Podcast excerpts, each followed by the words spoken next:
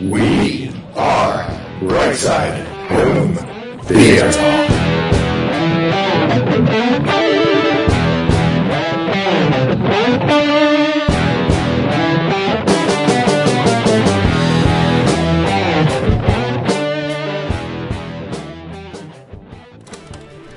But yeah, so so the famous, infamous, whatever you want to call yourself, Omar. Awesome to have you because everybody's excited to have you here. Uh, you met with um, Mike and uh, Johnny Speakers, right? Yeah, yeah. up there, and uh, that was that was a surprise. That was awesome to see that picture of you guys, and Yeah, it's like you know that was pretty cool. Yeah, um, you know, it's interesting because my my dad had a stroke, so I had to fly up to Chicago, and um, that's why I was able to reach out to uh, to Mike, and I'm like, hey, you know, you're not too far from where my sister lived. That's where I was staying at. Yeah. And I'm like, you know what? My sister let me borrow her car. I got nothing else to do. We couldn't see my dad at that time, so I'm like, you know what? We uh, I I made that happen. I'm I kind of drove out there, and uh, he lives in a gorgeous spot, but I mean, man, he's way out of the city. So it's it's funny because awesome. you have to literally say like he lives in Chicago, so Yeah. people can understand. But when you say like a suburb, like you have no idea where it's at. So, but yeah, I mean, God, we felt like uh like kids, you know, it's like a play day, you know, uh, and just meeting. You know, I hear Mike and and I hear Johnny and I hear all these other guys just you know through your show, and and it's just. But when you like put the face to them it, it was it was pretty pretty surreal and you know just to have someone invite you into their home you know Yeah. it's like that's kind of personal but it was just like that bond that you create because you know we all love the same thing and you know it was it was a great time he's got a gorgeous house gorgeous house Yeah. Yeah. It's, I've only seen the room, but yeah, it's, sounds like he's similar to me in relation to Boston. Like I'm, Yeah, I'm yeah. An, like over an hour out of the city, just over an hour outside of Boston. Um, and, but same idea. It's like, you know, like, you know, it's, which is nice because I go into town for Bruins games and stuff like that, but I get to come out here and come out to the woods and you're separated Yeah. from the world and there's like you know you get those trees over you it's like going i call i've called it wakanda it's like you just go into the privacy and you're like that's it separated from everything yeah so awesome. but yeah but that was i mean it's funny it's like i was so surprised to see that picture i love the way it went down like that we nobody knew about it until after the fact you know i would have been like it, it kind of would have ruined the the specialness of it if you guys were like, "Hey, we're all getting together next week" or something like that, right? And then we were like, yeah. "Oh, when's the day?" Blah blah blah. But just to see like three of you guys together and being like, "Hey," and I was like, "Holy crap, that's so cool." Um, yeah. yeah, that was that's really awesome, and it is like to get to like you know you know shake hands, meet in person, see these people, you know, and know like like it is. It's it's it's special, and it's especially the way we all have like that, that who does this right? And it's like we're all looking for people that to talk to and then to be in their home and stuff. That's pretty cool. And uh, yeah. awesome of you know johnny to come out too so to make it Yeah. even better so how far apart are they did they say Um, I, I I don't recall. Yeah, uh, it, obviously not too far because I think uh, I think Mike went to his place as well. mm-hmm. Uh, yeah, so yeah they I visited not each other but. Yeah. yeah pretty cool but you know, this all happened, you know, because of your show, because of you know what we we all because of You the know, internet love to do- really. Right? It's like i put myself on the internet. We all went hey i like what he's saying. Okay. Yeah, Um, but yeah, it's it is pretty cool. Um, and yeah, more and more people hopefully will be as the I mean, we're still only two years out, but as the world opens back up, hopefully the stuff will settle down and you're able to get out and do more stuff and see more people. And I'm getting older, closer to retirement. I keep saying it. Hopefully I'll be able to travel more and be able to do this stuff myself. And you were even mentioning, do you travel a lot or you, cause you were talking about coming up to Boston some point. yeah. So, well, actually, I retired from my first job because I got Mhm. injured. Um, I think we I might have we probably touched base a bit a little Yeah, bit did. about that. Um, so I retired, and then it's just you're home all the time, and it's like you can only do so much at the house before you start going stir crazy. You know, cabin fever kind of kicks in. You know, and so uh, it's interesting. A friend of mine that was working the same place I worked, he reached out to me because he became a director of uh, security, and he's like, "Hey, you know, what are you doing? You want to do something?" And I'm like, "Yeah, sure, why not?" And so it required traveling up and down the state of Florida. So I pretty much travel from St. Augustine, Jacksonville area. That's Mhm. the northeast side, all the way down to Key West. Oh, So that's that's kind of like my route. I don't travel all the you know every single day or so forth, but I kind of break it up into blocks. So I live kind of like in the middle of the state. So then I'll take one day and go up north and you know do my Jacksonville and St. Augustine area and so forth, and then I come back down and um, that's usually how I do it. And then Central Florida, and then to go down south, like when I have to go down to Key West, that's usually like two or three days because just to drive alone is like you know almost in a in a perfect world could be an eight nine hour day.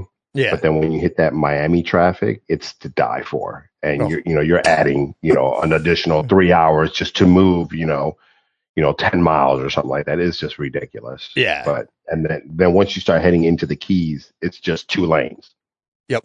So you're going as fast as the person in front of you. You know, Oh. and there's usually not a, a lot of no passing zones, and so forth. And uh, the police down there, they're really they love running radar down there because they just love getting the tourists that are you know trying Yeah. to haul and trying to get down there quicker and so forth. But yeah, but yeah, so that that's me. I travel, and that's why um, you know I love the podcast because it just you know entertains me and and makes the day go by a lot faster because you know as you know sitting in the car for so long and you know listening to the same music over and over and Yeah. that's why I don't mind at all you know your two or three hour podcasts because oh my god it makes life so much easier yeah. you know so- and I love the fact how you how you embrace it like hey they can listen for five minutes or they can listen for three hours it's it's up to them and Yeah. just the fact that they can always go back to it it's it's awesome Yeah.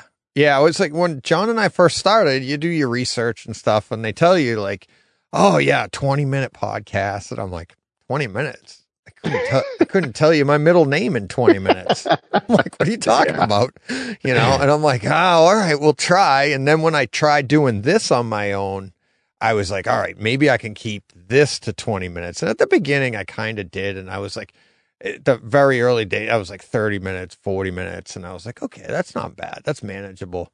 Um, but then as it starts growing and even me just doing my descriptions and stuff, that started growing because as you get going and then, like you said, I just embraced it because it's like the length is like the, yeah, if you only want to listen five minutes or you, there's only certain segments people want to hear, that's fine. I don't care. It's like, it, it's like I get that's probably the number one most requested thing I do with the podcast is if I forget to put the show notes in or we I, I revamp something and I don't do show notes and they're like, I need timestamps. And I'm like, yeah, no, I Right. get it.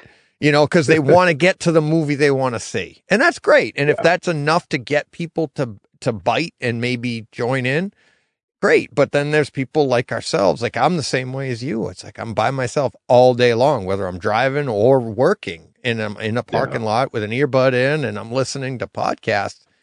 And like the, if it's a podcast I like and you're like, it's normally like a two hour podcast. When I see that it's short, I'm like, oh man, now I got to find something else to, you know, but I'm like, oh, three hours. All right. And it's, you know what I mean? You know, it's like if you're going on a long drive and you've got a three hour podcast to listen to, you're like, hey, it's a four hour drive. I just got one other thing to listen to and then I'm there. All right, cool. So I get it. And it's, you know, Yeah. hey, I get, I get a lot of that. People doing long trips, long drives and want to hear stuff. And, you know, there's plenty there. I'm trying to get, yeah yeah I love it we love it we all love it I'm sure yeah. Uh, hey, you don't like it? Move on to something else. I'm fine with that. That's cool. yeah That's why we're here. That's why everything's here. It's like I'm not going to argue with you. I don't have time for that. So, um, True. so before we get to home theater, before we get to your beginning of your home theater journey, where you are, where you've been, where you want to go, all that fun stuff. Come on, we got to talk dad jokes. You're the man. You're the, my whole family follows you now because Oh. they all are like, "Did you see today's?" Did you see I'm like, which one? Oh Yeah. my god, they're fantastic. What got you? Right. You didn't always do that, right? You just started no that. no I just I think oh my god. Um, I remember you talked about, you know, you got you. I forgot who who else you were kind of going back and forth with on the dad jokes, and, Braden. and I was like, oh my god, I, yeah, okay, yeah. And I was like, yeah, you know, that that would have been kind of cool jumping in on that because I don't know, they just, you know, some just pop into my head, and some are just, you know, I, I hear from someone else and so forth, and I'm like, you know, these some of these are funny, and then the ones that I can relate to because of who I follow, like, Yeah. um, you know, like uh, what is it, Andrino? Is that how you Adriano. Yeah. Adriano. I say Adriano. Yeah. Yeah, Out of Italian. Australia. Anything that Yeah, has yeah. to do with it, you know, Yeah, Italian, I, I just shoot them out that way, you know, and, and then obviously, you know, uh, chomping on uh, Steve's, uh, you know, law firm and and, and Yeah, yeah. expertise and stuff. I just love it. Yeah, it's it's some are some are funny, some are just like, eh, okay. oh, but you had that one at Christmas, the olive, the other reindeer, and I. I showed it to my wife. I we were sitting on the couch, we we're watching TV, and I just I literally just burst out laughing. And she's like, "What?" I couldn't even speak because it was like it's so great. It was Christmas time, and you're like, I mean, what was that? Like two days before Christmas or something like that, right? hmm And I just Yeah. show it to her, and she bursts out laughing. She's like, "Oh my god!" And then we're both sitting there singing. We're like, "Olive, the other reindeer." used to-" we're like, "What the hell?" But then, like, those are those are good. But then the ones that are just so bad, you can't. I mean, they're like they're so bad, and you just can't help but laugh because that's exactly like out. They'll pop into my head like in real time, like what um Braden and I were doing. We were like riffing. He had nothing to do, and he made a joke, and then I just said something back to him, and we were constantly just. We ate up like an hour and a half of time and it was like and what's great is on when you're typing the stuff out you don't have to be like if you're in person it's like you got to think quick right? But you'd be Yeah, like yeah. all right now what can i do for this one? How can i bring this back around? And we and it and it was funny. We it passed the time for him. He was you know at a layover at an airport nothing to do and people were entertained. It was just we just kept going so yeah, but that I, I I so look forward to just scrolling through and seeing your tweets, and seeing your bad joke, your dad jokes, not bad jokes. Yeah. It's fantastic, fantastic. Oh, like keep those, keep uh, it up. Was which one's the one I sent about the finger? How you chopped off three fingers? Oh yeah, you know, Yeah. can I drive with it? Can I drive? Don't count on. it. yeah. Don't count on it though. yeah, I told my wife that one. That yeah, um, you have one today. The the black charger you want, but that's Oh, the black charger you have. it's like, I mean, it's, they're they're great. They're, oh, they're so good. Uh, It's so good. so you. yeah, you're keeping us entertained. It's like people, yeah, and that's what I think is funny is people like, oh, in- Twitter stinks. Rah, rah, rah. I'm like, are you kidding me? You're not following the right people. yeah, You that's know, exactly what you're, it you're paying attention to the wrong ones, I should say. But yeah, it's fantastic. So I don't know. Yeah. I might uh, send out a couple more and then pay the you know what is it the nine dollars to get certified. there you go. Yeah, get your blue check. your, your dad, your dad joke blue check. yeah, highly Oh. recommend following Omar if you're not already. Uh, at Omar underscore Delgado ninety eight. Awesome. Follow him on Twitter. It's entertaining as hell. So, all right, let's get into your uh, your home theater journey. Where did it start? Oh man, um, you know, I have to say it was my my brother-in-law when he um, before he passed away.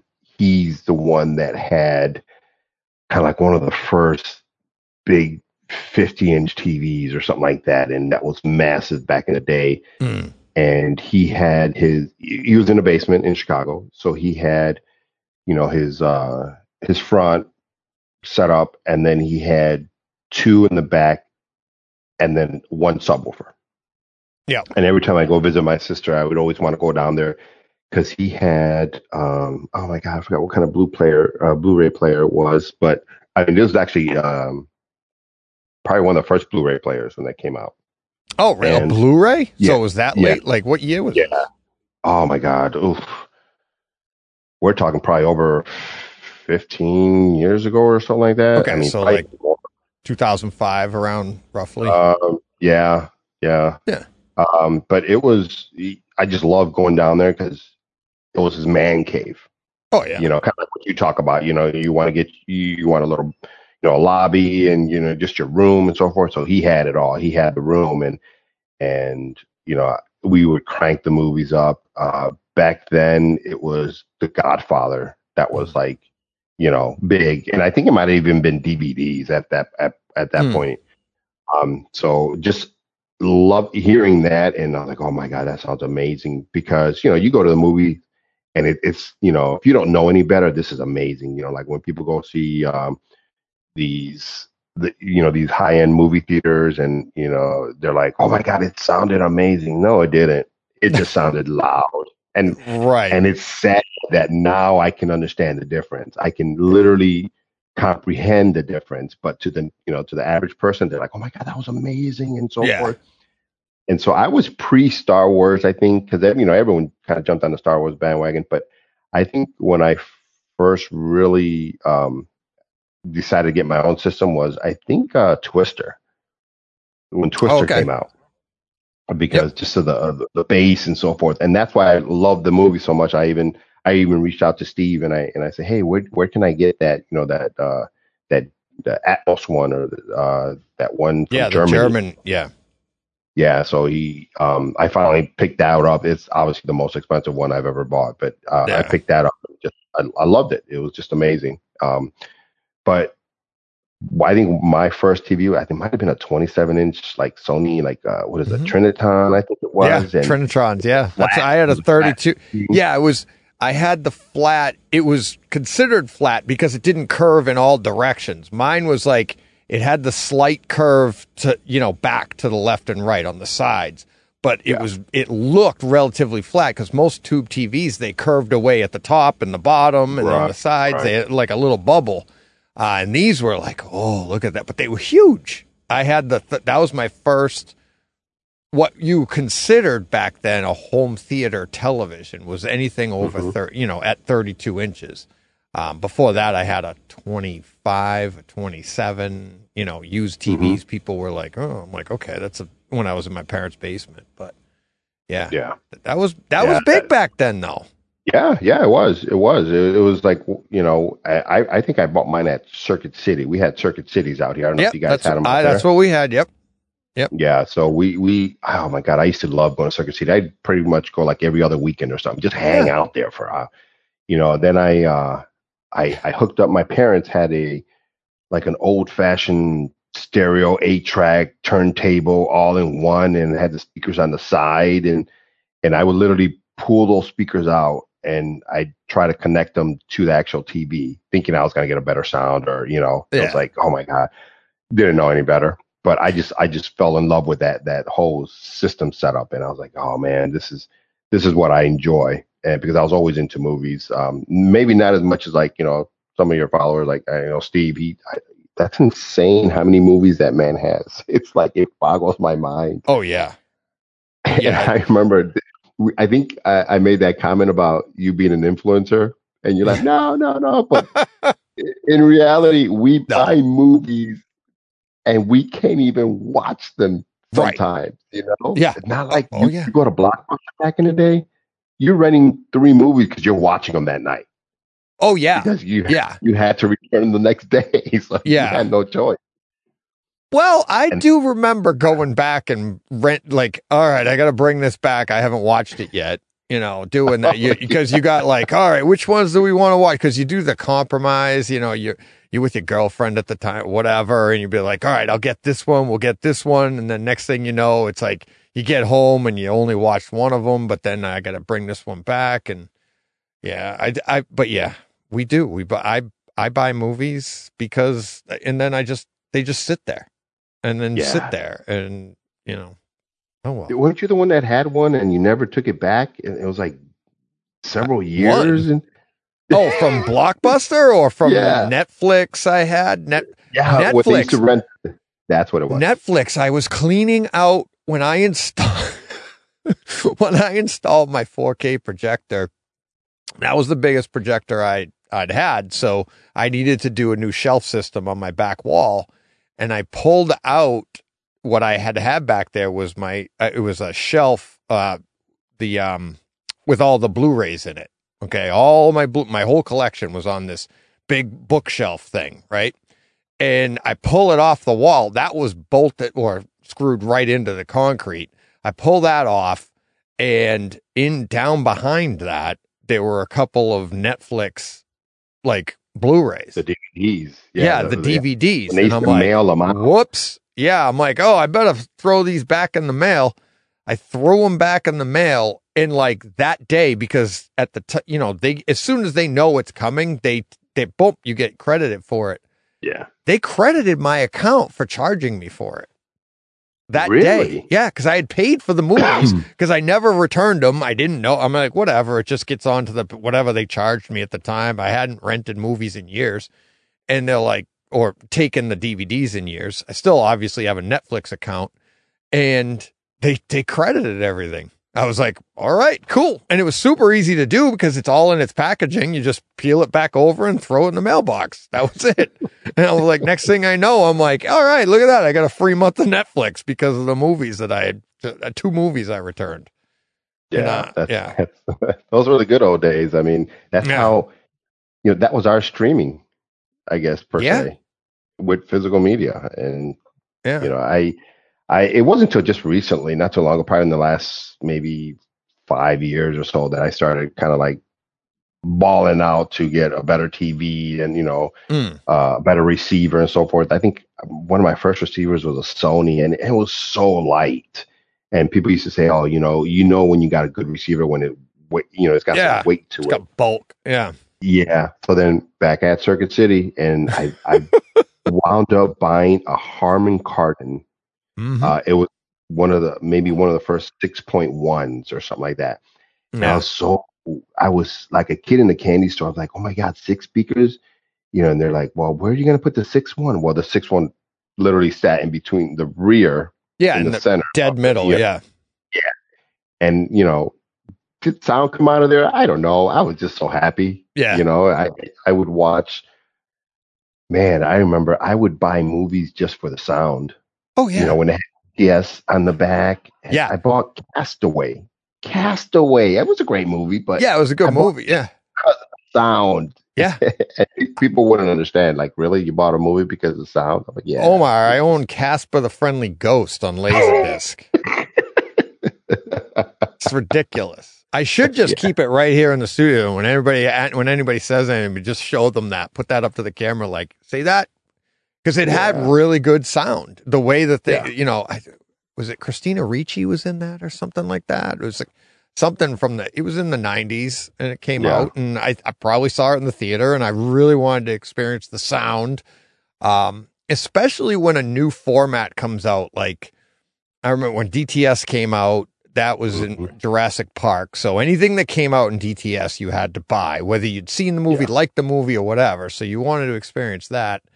But not only that, when they upgraded from like a, a surround sound, which was Dolby Surround, and then they had Dolby Yeah. Pro Logic, which basically Logic, took yeah. the surround and just gave it the center channel, right? Mhm. But when they came out with discrete, you know, the AC3 5.1, and you got those trying and you'd be like, oh, this one here, see this laser Laserdisc coming out with, you know, because the laser Laserdisc started coming out with the discrete stuff, and you're like, oh, all right. I, what movie is this? I don't know, but it has 5.1. It's not even in English. That's Yeah. all right. That's Yeah. all right. And it's like, oh, yeah, it's, yeah, exactly. And that's why when you ask the question, you're like, what's more important, sound or picture? And it's like, I th- I always waver towards sound because it just I mean yes you know you hear it and I'll get the comments on this one right I mean, you need both no kidding Yeah. Yeah. In a perfect world, yeah. I didn't say we had to throw one away I just said like Right. which is more influential to your emotions to your this and to that and which way do you lean now I Yeah. I like sound I just Yeah, Like- I've I've always leaned towards sound because think about it. You can watch a video, like you can watch maybe a YouTube video, an old one of the new, you know, older YouTube videos, like you know, 420p or something, and the picture's like, uh, you know, you can see it. But if the audio is bad, Yeah. you just you just don't lose, you know, you lose focus on it. Um, and kind of like radio. Mhm. Remember when radio was the thing? You, you can visualize it in your mind, but just as long as you were hearing a great person, uh, you know, dictating or, or saying what was actually happening. You can literally follow along Yeah. mentally. But you know, it's interesting now. It's it's it's flip flopping. I think because now with streaming, it's all about the of what you can see because a lot of people do have now 4K TVs, 1080p, Yes. and it, if it looks good, there's a lot of people that don't have you know a great sound system or something. They just have the two speakers on the on the TV. Mhm. They can get away with having a nice picture and just hearing it because Right. you know they they might not have literally sat down in a place where this is how it's supposed to sound Exactly. you know and it goes back it goes back to like directors oh, well this is how the director wanted everyone to see it you know Right. and some people are like oh but that's just like ugly well you're used to a certain thing Yeah. you know kind of like the you know when they i used to always fight about when i look at a uh, blu-ray player and like oh it's not in you know what is it 1.85 i'm like ah i'm gonna have the stupid black bars on the top and on the Yeah, bottom yeah. and i feel like i'm getting shortened out but it wasn't until I think I got that Sony Trinitron. It was like a widescreen. Yeah. And then it's like, oh, I didn't know stuff existed to the left, to the right, Yeah. and it just it made more sense. Oh, me, yeah. You know, after.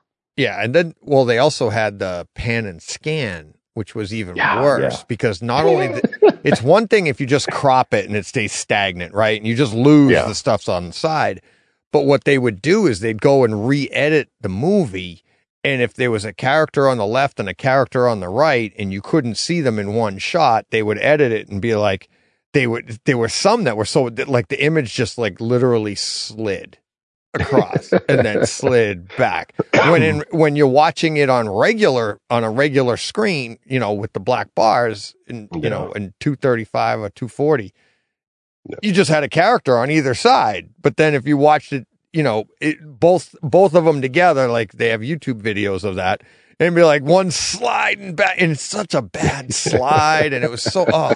But people are like, yeah, but my whole screen's taken up on your four by three screen. You're like, no, but it's so wrong. It's like that's why Yeah. um I've said it before. That's why I had that Die Hard clip in my original open that I had when the Yeah. music went. It was those Mhm. three clips because that's how they had to shoot it, and that one that um example was used to was one of the things that taught me about the difference between you know pan and scan widescreen why you want the black bars why all you know this is what the director intended and Right. I think nowadays it's just it's a lot easier. We have our 16 by 9 televisions are more in the middle of the two things, right? Yeah. You know, Yeah, w- yeah. when we were at 4 by 3, you really lost a lot when you went to 240. you know. oh but- my God. Yes. Yeah. And I mean, yeah, it's kind of like when I watched that Batman movie, uh, the Snyder one, when he went, Yeah. when he, you know, I guess I caught myself at a point like, oh my God, this is, I can't watch this. But it's just his artistic way of, I, I you know, Yeah, I liked it. I, on my Yeah. screen, I actually built the side thing. So on my on my 110 inch screen, Mhm. I put the bars on the side. I actually built the velvet masking for the side of it, oh, cool. a- and I loved it. I, I'm like, I'm sitting there and I'm like, wow, this is great. And what's funny is like, yeah, but you're losing screen space. I'm like, it is actually, and I did the math. It's actually the exact same amount of screen as a 240 image. really? Yeah. You're masking off the same amount just now on the sides instead of top and bottom. Yeah. right. top, So yeah, you, you're yeah. getting the same amount of screen space. You're getting everything is exactly the same as 240. Just now you're going up and down, and people don't like that, especially if you have a 240 screen. Well, now Yeah. your 240 screen, you're really down the middle, and it's just ugh. I, I Yeah. that's the exact opposite of having a four by three and go into 240 like we used to do back in the 80s and mm-hmm. 90s. That was horrible. Yeah. And now Yeah, people are yeah. buying 240 and having to put 16 by 9 in the middle or something. It's like, that's why I, another reason why I kind of lean towards 16 by 9 screens if you can do Yeah. it because it's kind of in the middle of everything, right? Right. So, but yeah.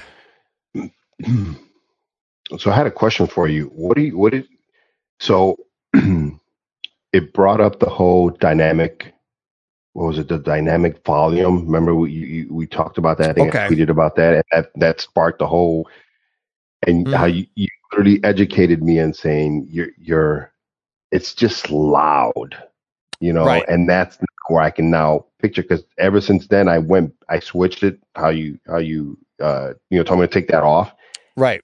and it took a day or so to get used to it because I remember I can be at volume like you know thirty or so on on the Marantz and Mm. and it would just be like boom and that's why i can never grasp and comprehend how you would watch movies at reference level i'm Hmm. like there's absolutely no way i can do that but then realizing i had that like you know that that Right. program button that just made everything crazy loud i was like oh so then yeah it literally took me a day or so to realize and then it, it just felt a lot better it just Yeah. now I can understand, but I kind of enjoy the, you know, the hearing something in that left rear speaker to make you kind of do that takeaway, you know, make Yeah. that make you make you look like when Steve mentioned something about a plane going overhead, you know, he's literally almost ducking in his chair because that's that's that's what I love.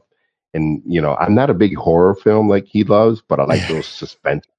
Yeah. Yeah. Those are, I think those I've always said they I think they do the audio the best because it, the room could be quiet, you know, like quiet place. You know, it could Yeah, be quiet and all of a sudden you get that one and it's like, oh like opposed to some of like like a transformer movie. You know, that's just boom, boom, boom, all you know, the almost the whole the yeah, whole like movie. Pacific Rim, Transformers, those type of movies that are just like it's they just bombard you from beginning to end, and you don't get those little. It's like any nuance to it. There's no Mhm. little like quiet time to actually bring you in, and that's what's fun about horror movies or suspense movies, thrillers, Yeah. is that they actually use the sound to to manipulate you and you know th- there's you know when you're watching a horror movie or a thriller or something and it gets really quiet you're like oh crap here we go Yeah. right? And they, they and they'll comes. use that. And then sometimes they'll give you a jump scare when there is no nothing you know nothing like that. Oh there, there was no quiet time for me to expect this. Um but that's funny how the sound can manipulate that. But yeah using using dynamic volume it's like you can it, it's there's peaks and valleys and supposed there's supposed to be peaks and valleys in your audio track so that like really loud noises are going to play loud and then but when you use the uh if you saw it graphed out like when an audio wave like when I do the Mhm. podcasts and stuff and it's like there'll be times like when I'm editing right so like so right now I have um John and for instance I'll have John and Steve on right and right. they're on one audio track the way I record now.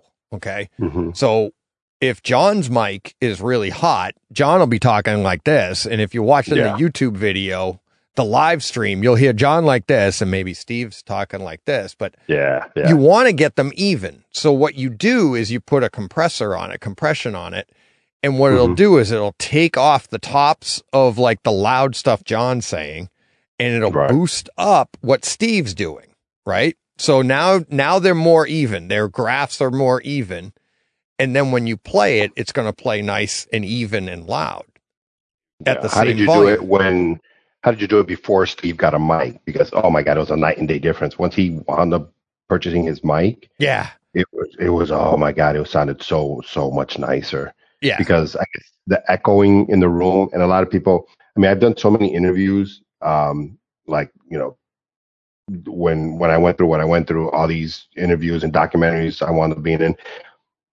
I started learning a lot more about soundproofing and you know what what they're putting in and you know what kind of mm-hmm. mics they use because yeah, if you use a computer a computer mic, it's like yeah, you're gonna get a lot of boom and effect and so forth, and that's why Right. these YouTubers and you know these these people they'll they'll have their office and they'll put like these the paddings just to dense the sound of the Yeah. echo and so forth. But did you did you struggle at first when when Steve was using like his just like the regular? I think No. it might have been his laptop, iPad. Yeah, he was using his laptop. He had um I think I can't remember what he had for a mic, but just like when I have, you know, guests like yourself on Takeover Tuesday, some people use the microphone from their computer, Yeah. some people use it Yeah. from their phone, some pe- and that's fine. Um what ends up what makes it better is like you don't have to have a ton of soundproofing for for doing what we do. If like you want to do a Right. professional like when they go into the booth to record like the voice for for for any of your animated stuff, that's a professional booth. They need that. it's Mm-hmm. Clean yeah. and crisp. What you're doing with podcasting is you can get away like the mic that Steve's using right now pretty much takes out everything out of the room because what they'll do is like like Mike like Steve's mic you have to talk into one side of the mic and you have you have Right. to keep it really close and it'll pick up his voice. Everything else in the room like even his voice bouncing off the wall doesn't make it into the mic. It's not sensitive enough to grab that. Gotcha. Um, But my my point in the getting their levels on one track is now I I chopped the top off of John's. I boosted up Steve's a little bit. yeah. That's what dynamic volume is doing for you on the fly when you in when you enable that on your receiver.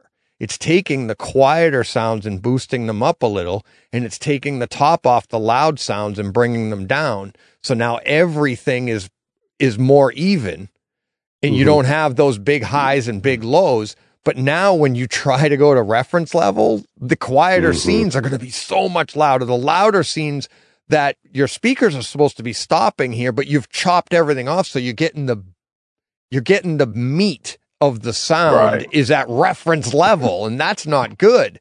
Whereas Yeah. a normal explosion might peak out at like 105, 110 decibels for like a second, right? In your Right. room, and you're like, boom, whoa, I really, that was awesome.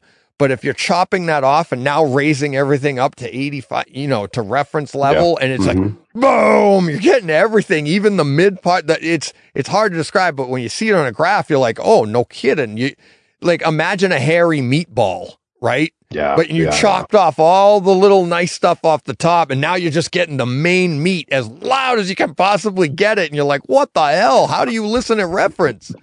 It's Yeah, it's how it completely was, like, different. I think so. Some movies I watched, like the score, it Mm. it felt like it when they played the music, it was like 10, 15 decibels higher. And I was like, oh my god, how, how is this even a thing? It's like I started hating scores. I, I it's like I wanted to watch movies that didn't have all this musical, and I was like, oh my god. But now when you when you when you have it set right, you're like, oh yeah, this is what this is what I've been missing. And I always thought I wasn't gonna ever get that because so I purchased uh, two Paradigm speakers off like you know Facebook Marketplace. Some guy was getting rid of it, and they're heavy. They're old school and just like kind of bassy. But I was like, oh my god, Paradigm, you're, you're getting a, a great name. So I bought them, and those were they, they to this day have always been my left and right, uh, my left and and right Mm-hmm. and then I bought my SVS Ultra, and I was, you know, back and then I used to hear, oh well, if they're not the same, you know, you- you're not going to hear the panning properly. It's just not going to be. I was like, oh man, am I missing out on something? That you know, the FOMO started kicking in, and I was like, well, you know what? It is what it is. Until I decide to get rid of these paradigms and I'll go pick up some ultras or something, then then maybe I'll hear the difference. But I mean, I, I enjoy it. I I'm kind of like most of your listeners, you know, that we just kind of put a couple things together and, and we enjoy it because I remember you Yeah. mentioning it. Home theater experience is what you enjoy. Yeah. Yeah, it'd be great to to you know have the latest and greatest, but you'll never have the latest and greatest, especially you know because there's always something coming out. You know, Yeah. I think somebody made a comment about the TV. You know, mm-hmm. how do you how do you you know how can you upgrade TVs every year or something like cell phones almost? And it's like, Yeah. yeah, Yeah, you can't. You can't. And it's like, I mean, 4K was out for the longest time before I was able to get mine. And you're like, what, especially in the theater, right? To get a, get a projector. It's like when, when new formats come out, what's kind of nice about the 8K is that's been out for so long, but we're also past, I think we're past the, especially with video, we're past the perception. We, we can't anything from here on out. I don't know how much we're going to be able to perceive. So Right. the 8Ks have been out for a while. The prices are coming down, and we still don't have any content. Right? it's like right, so. right, right, right. So it's a little bit easier to adopt, and you might buy an 8K TV, but you're not really utilizing the 8K part of it. Um, yeah, especially if you're getting something. I, I mean, I- just I go back to back when 4K first came out and what a big deal it was, and then like I remember telling people like anything under 65, 70 inches, the pixels themselves. Now this is before HDR, but the pixels themselves you can't discern. That you you need to be right up to that thing to see the pixels difference between a, a 1080 and a 4K, anything smaller than 65 inches, say. Um, Yeah. Now 8K, forget about it. You're getting anything, and you know, 8K might be nice if you're going to, you know, maybe 10 years from now, 8K projectors and you're doing 150 inch image. Maybe it's a little clearer, a little bit clear, but it's not that much of a difference. You know, it's Yeah. not pixel wise, because that's what that's all that matters. Now, HDR, I've said it a million times. I'm like, can we improve on that? How are we going to get a better version of that? That's where I think we're going to see the um the big difference. That's where it can we. I, you can't get deeper blacks and you can't get brighter brights. Um, Right. Well, I suppose you could get brighter brights because you could go twenty thousand nits or something, but Yeah. But you can't- well, but you can only go so low with black. Black is black, right? Right. So we're Right, there on that um, with OLEDs and stuff like that. Now, how quickly we can grade that off, like like what an OLED does, you know, I, I don't know. I, I I don't. Who knows where it's going because I have no idea. I, I can't even imagine. Literally, and not not saying that phrase. I can't even imagine how we can make things look because things already look hyper real now. You know what I mean? Like Yeah. Yeah. you do some of the stuff with your televisions nowadays, and you're like, that doesn't look real. It looks beyond fake, right? Yeah. You- You're like, yeah. Yeah. so like getting into frame. You know, Steve doesn't like high frame rate Right? Yeah. you know, and, and I get that because it's it it feels unnatural. But Right. 24 frames is unnatural. That's not the way the real world looks, right? Yeah. Yeah. And I, I always question that. Why? I think it was lower. Wasn't it lower than 24? And then somebody just, I guess, I No, who decided to make it 24. it was 20 they there was an algorithm back. I can't remember how I've been over it so many times. I just don't have a memory like like Steve does or like most people. Yeah. Um, but it was to save money. That's really what it was. Ah, they went down to 24 frames because that was the line where your eye can't really perceive the difference. Like it, it still looks like a motion. So if you have Right. 20, you go anything below 24 frames per second, you're, you're going to notice the judder.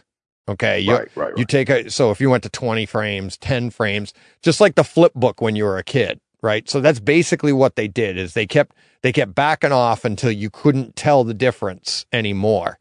And it was to save, like, how low can we go how, with, and still have a quality image? And it was 24 frames. And that was it. It was just to save money because they pay in per frame, right? Every, everything you do in film is based, especially back then, not digital, but back then everything was based off of the frames. The longer, the more frames you had, the longer reel you had, the more film stock it Right. took and all of that. The digital age, all that goes out the window. So that was the only reason, right? Now, if money was no object or that wasn't a problem, they probably would have gone with eh, something more like 60 frames or maybe 30 frames, something more lifelike, a little bit closer, right? Um, right. So who knows? And then now, Do they like- have movies at 30 frames? yeah, we do. We do them now. They've done them now. Or I Okay. digitally, the, a, a lot of stuff is shot that way. 30 Yeah. frames a second, 60 frames a second, and we're doing so. Uh, what was, um, what you call it was in 48. Um, Avatar, The Way of Water. Yeah. That's Yeah, in haven't seen that. 48. Yeah. So that's got to obviously look maybe a little more realistic than Uh-huh. Gemini Man. Cause wasn't Gemini, was it like at 60 or something like that? 60. Yeah. Yeah. and it's And it's that- that- just yeah. sick. It's just I love it. It's just the detail because there's no blur, right? Right. And in real life, you get blur. You know, just me scanning like the way our eyes work. Okay, so like you know when the doctor does your eye test like this and you have Yeah. to follow. Mhm. Well, what it's doing, like if you were to scan around the room, you think you're scanning. You probably know this from everything, but your your history. But when you scan around the room, your eye doesn't scan smoothly. Your eye goes boom, Right. boom. It goes from dot to dot to dot to dot all the way across. You feel like you're scanning nice and smooth, but your eye is actually going in sections, right? Yeah. Well, when you do 60 frames per second, you're sitting there, you're staring straight ahead, your eyes are looking, but the thing starts panning and it's completely unnatural because now you're the camera is panning, but you're not doing the dot to dot to dot to dot, right? So Yeah, you yeah. you get a natural blur because your eye jumps from spot to spot to spot, and now you're not getting that. So it's like you're like, Mm. what the hell? This isn't how I see the world. And Yeah, yeah, it's same with 3D. 3D in the movies is like it's weird because it's it it's it's hyper real. It's like in real life it doesn't feel like that, you know. And yeah. but I don't know. How kinda- do you I make kind things real? I missed my three. I missed my 3D uh, TV. I it, it just it went bad on me, and you know I had Oh. the warranty, and you know it was like I had a a Blu-ray player to be able to do the 3D, and I was like I bought you know a few movies. I, as a matter of fact, I still have them, and I was like, oh man, I kind of missed that. I wish you know I wish I would have. You know, they would have had that TV back in the day, but I guess they kind of went away with it, or I mean, because they, they don't make them anymore, do they? Not Yeah. televisions that I know of. Yeah. Projectors still come out with it. Um, the the new I I only know this because I'm looking at the new line of Sony's. Um, Right. The lowest Sony projector, the laser one, the five thousand, that doesn't have 3D, but the six thousand does. Oh, So that's the you know the higher end, the better processing and everything. But that's about the only way you can find 3D nowadays. Which, and to be fair, it's kind of unless I mean I guess the 75, 85 inch televisions is, is still a pretty good 3D experience if you're sitting close enough to it. But I love Yeah. like I still have it in my theater. I haven't used it in a while. When Avatar comes out, I'll pro that'll probably be the next one. uh, The Way of Water when that comes out on 3D, I'll watch that in my theater. Compare it to the 4K. Um, looking forward to it too. Uh, yeah, yeah. that was it is it's different it's different technology it's like hyper real looks really good um Hmm. what did you think of gemini man Um, it was it was weird, but it was weird because I haven't seen. That was actually my first movie ever seen in high frame rate. So Oh, okay. I can, un, yeah, I can understand why you know people are like, eh, you know, pro pro or, con about it. Um, I think I, you know, I, I enjoyed it. The sound was cool. You know, it's just, Yeah. it it was just weird to see it, but you know, once you see it, but it's like when, like, uh, you know, when Steve mentioned the people he went with, they didn't even notice. But he's there having a heart attack, saying, "Oh my God, I can see this! I can." It's right because his trained eye, you know, Yeah. he's been watching Yeah. movies for so long. But the average Joe Schmo, well, I mean, they might not even notice it. They'll you know, just think it's sometimes I, clear yeah yeah, yeah. Or sometimes I, you know, I, there were times where I watched movies and I, I didn't even notice that it would uh switch the the aspect aspect ratio. ratio yeah Yeah, I'm like, Yeah. It, they do it so quick, and it's like you- you're so involved in the movie, you're like, Yeah. you never even noticed until someone talks about it. You're like, oh my god, really? So it's like when you guys talk about, you know, certain certain movies, or, or you mentioned the part, it's like, wait, I got that movie. Let me go put that on real quick, you know, and exactly or or sure or sure enough, I gotta I'll go out and buy the movie because you know you mentioned one point, or you mentioned a scene or a sound or something, and you're like, well, well, damn, I don't want to be the only one that doesn't know what they're talking about. Here Right. I am, you know, Amazon. Let me order the Yeah. movie. yeah You know? oh yeah and it's exactly and you're like yeah, what was actually you know the first movie i watched with uh variable aspect ratio a lot of people uh, i i bet you a lot of people are guessing right now and they're probably guessing wrong And it's- Uh, what, what do you got? So most people are probably guessing the dark knight right? Because that was the most the christopher nolan the first movie Yeah. that had the the big you know it, it went back and forth to the large screen to you know to the 240 it was Mhm. a special edition of i believe it was the first it was either the first or the second transformers movie. And they had that remember the transformers movie when he battles Yeah, in the woods when optimus battled i think it's Oh, megatron yeah, in the yeah. woods And it was a yeah, it was a special Walmart version that I'd read about, Oh, and you really? had to go to Walmart and buy this. And when it got to that scene, it went boom and opened up and filled your screen.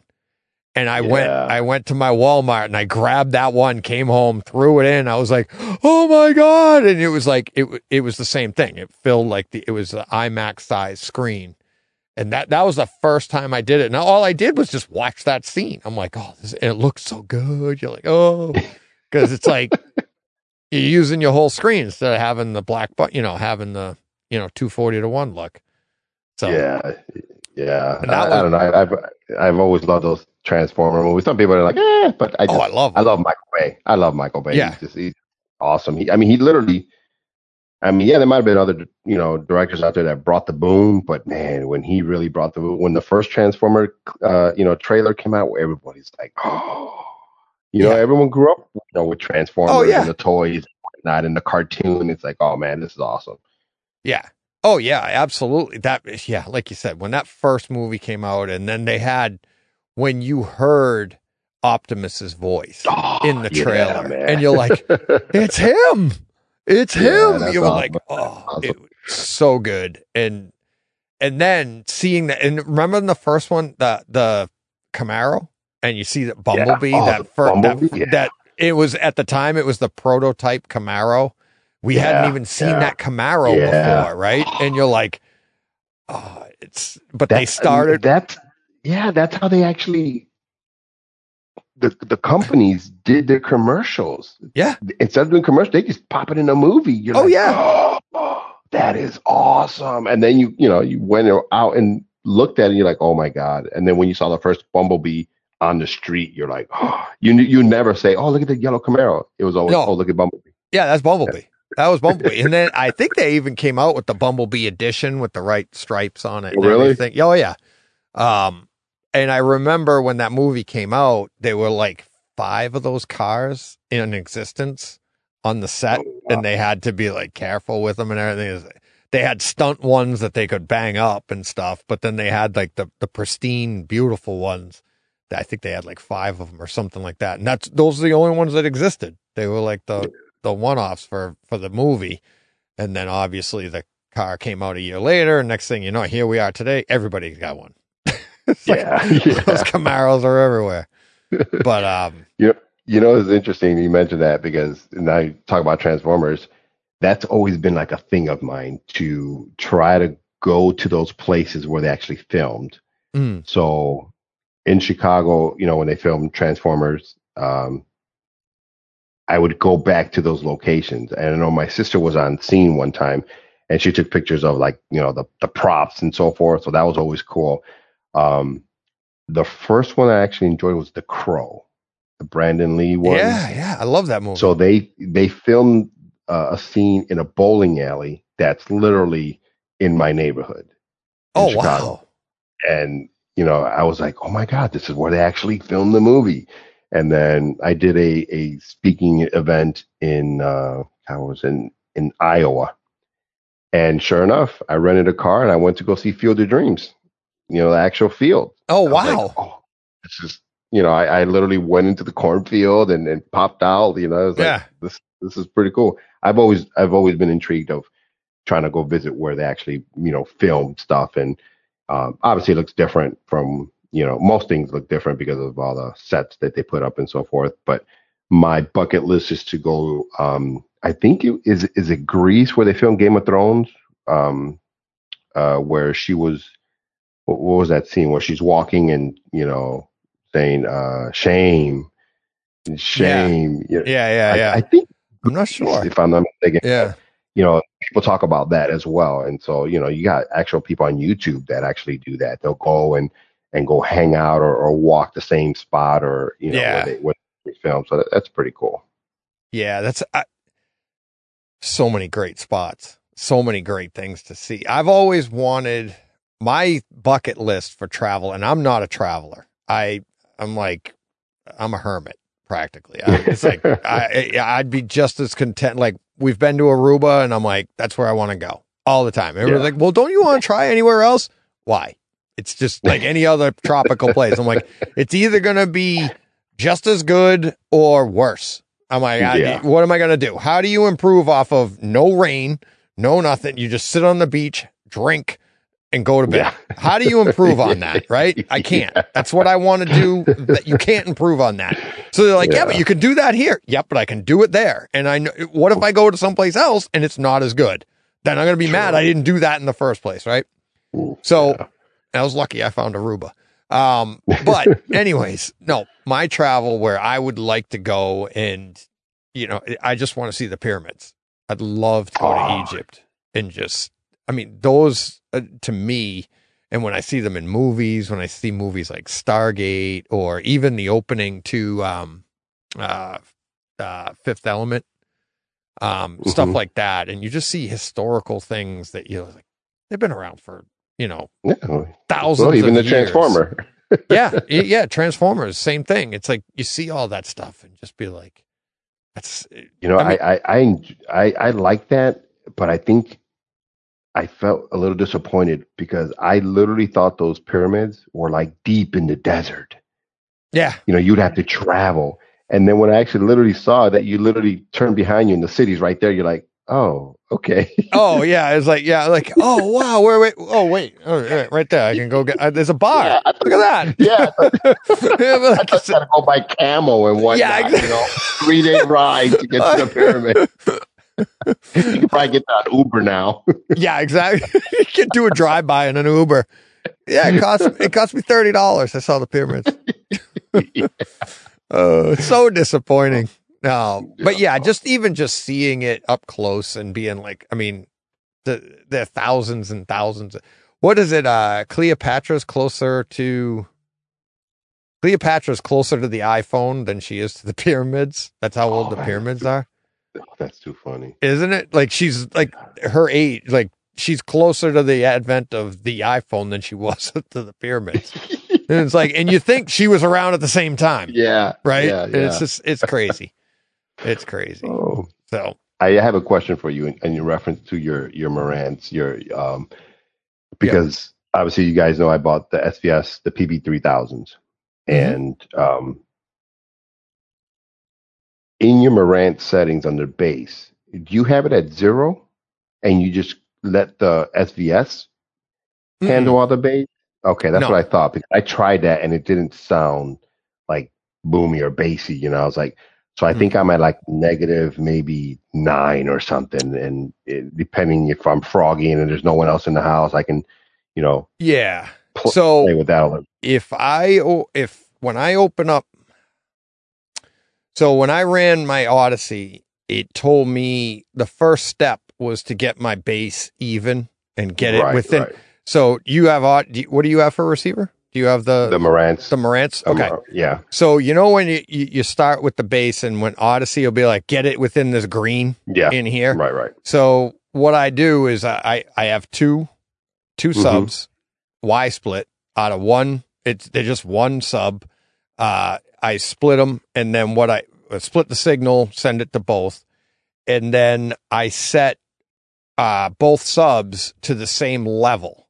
Okay, I I level match them to so I think mine are both on like two because I have the two Okay. okay Okay. then everything from there, the Marantz takes over. Okay, so that's so as far as my my- as as far as the Marantz knows, I have one subwoofer putting out this Right. much volume. Okay, so then from there, it's like now the Marantz will adjust it from, and I don't even remember what I. It might be at zero. I don't know what it's set at. To be Ooh, honest with you. I'd have to. I. It might be a, a minus or a plus, very slight. It's very close. It's not too far down and it's not too far up because uh, it's right around zero, plus or minus maybe three uh, of what it is Oh, wow. now. Um, so what what it's probably doing? So like, how many subs do you have? Two, Uh, the two. Yeah. and are you running them out of the two different outputs, or are you Yeah. running one and a Y? Okay, no, so just out of two different outputs. Okay. So are they both set to the same like are both your subs they're identical, right? The 3000s Right. you said. Mm-hmm. So are they both set the volume on those? Are they both set to the same?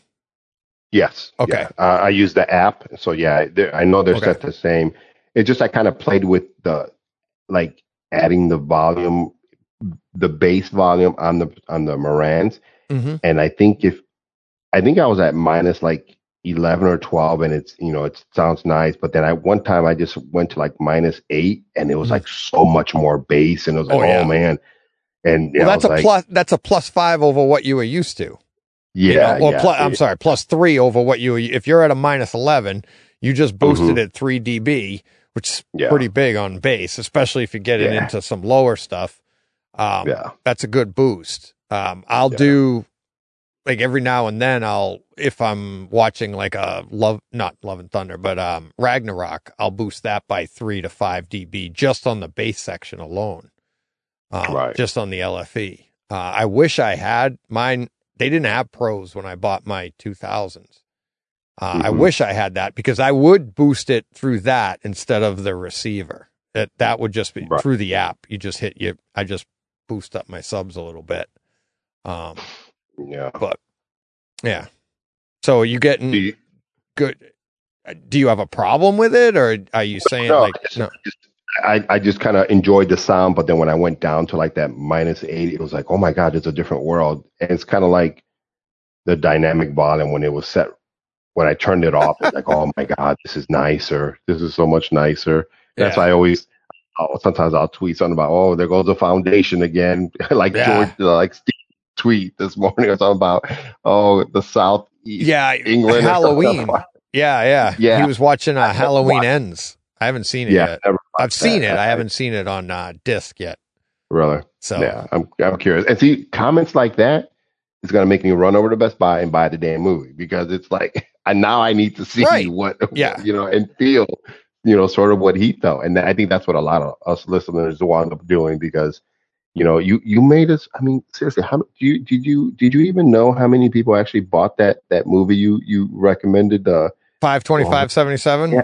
yeah, Yeah. like, I've never seen that, and it was like. Yeah, it was like was thirty something so people all at once. So like, okay, that was great.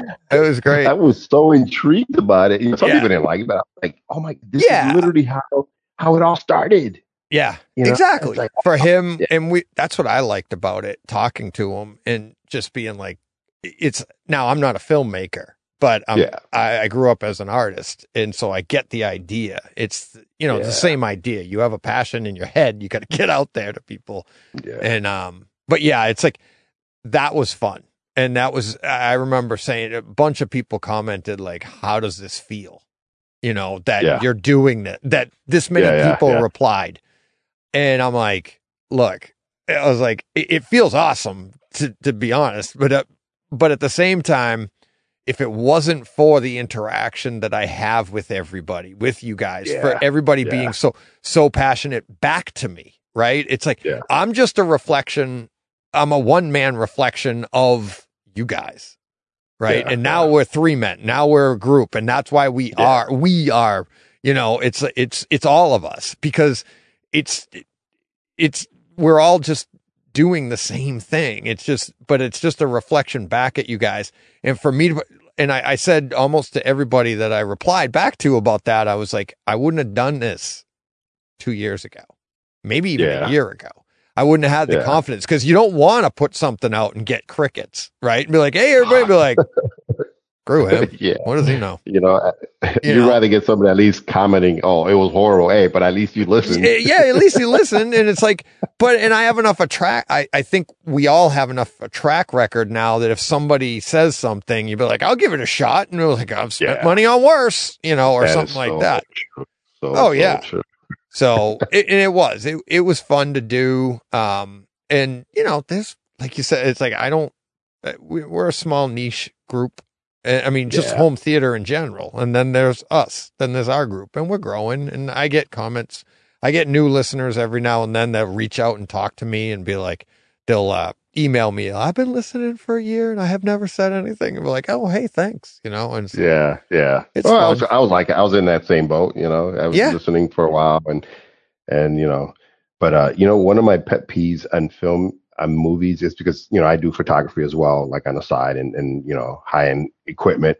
It's the focus, and like with the older movies, I I wonder if they manually focused to get it right yeah, because nowadays, nowadays, you know, we have cameras that are so quick that they can autofocus. You know, my Right. my my Sony, it's got an, a sensor in the eye that I pick up your eye and it'll always be sharp focus. You know, Right. and just how great technology has come. But when I see a movie and it's like they zoom in, and now that I have a you know an 86 inch TV, it's like that's not focused, that's not sharp. you Yeah. know, but they go with it. It's like yeah. when you guys were editing it, did you not see that it wasn't sharp? Could you not have retaken that? They, but they, what I like is that they're so good at it now that you'll have two characters talking and they'll be like three feet apart, but at an angle from each other to the camera, right? So one's three Yeah. feet away from the camera, the other one's, you know, five feet away from the camera. And, you know, they're both in frame. And as the conversation goes on, the focus, like you were saying, will go, each person will blur if they're not talking. And I love Yeah, yeah. that. And I think the way they do stuff like that now, it really it it it it like really pulls you into the scene, makes you feel like you're there because that's what it would be like in real life. Even though like just I mean, two people could be standing next to each other, and if you're looking at one, the person to the side of that, the person you're not looking at is slightly out of focus because they're in your peripheral, right? Yeah. yeah so yeah. this stuff like that, and I think with the televisions we have today, they're so good. They're so clear Yeah. that Yeah. it enables you to be just slightly off focused, and you're going to notice the difference, right? And it's those it's Yeah. those little things that they're able to do now, whereas 20 years ago, everything was out of focus. Everything oh was Oh God, yeah. horrible because everything was the, the nuance couldn't be there because there was no nuance. You either could see it and, you know, go back 30, 40 years and it's like it was snowy. it's like bad Yeah. reception. You're like, oh. But uh but yeah, it's the little things you can do now that that make a big difference that people like us, we see this stuff, right? And it's Yeah. like other people don't necessarily pick up on it. Um Yeah. like the podcast that's coming out uh this week. Um I talk about how to train your dragon too. And Mhm. they s- there was a like through a lot of the movie dark and i was like Mhm. hmm is my projector bulb going? And, then all Yeah, of a yeah. sudden something happened in the movie and it gets bright again. I noticed it. My wife did Yeah. she noticed when it was bright. She goes yeah yeah it is brighter. And i'm like did you notice the change? She's like no. But i was like paying attention. But it was it was a mood setter throughout the movie that really paid off that for me it paid off I think for most people, it's kind of subliminal. Like the- they don't Yeah. see it, they don't understand it. They just like, no, oh, okay, whatever. Or You're Everything's like, on- woman, are you not watching what I, am watching? all right, we're gonna watch it all over again. I got my notes. I'll tell you when to notice. Come on. Uh, Oh, yeah. No, So, one of my favorite uh, Boston movies because I guess you know we, we always talk about what well we've mentioned a few things what what uh you know what I've been through and so forth but for I guess a lot of the listeners so I was a, a police officer Mhm. and I got injured at the club Pulse shooting in Orlando. So the terrorist he you know he we were inside there for you know about two or three hours and and he started shooting and you know just imagine the deafening sound of an AK um no sorry an AR in inside a, a enclosed place so later finding out that he gave praises to the two brothers that did the Boston Marathon bombing yeah. and when I went to Boston to meet some of the survivors uh, from there, I met this amazing family um, that she actually comes out in the movie of The Patriot. Mhm. Uh, at the end, she's the one that sits down on the floor on the ground, and that's actually the finish line. Uh, and, and Mhm. she's there with her, her daughter and her and her son, and she lost both her legs. So in that movie, there were you know where where it panned where I guess the the finishing line is. Mhm.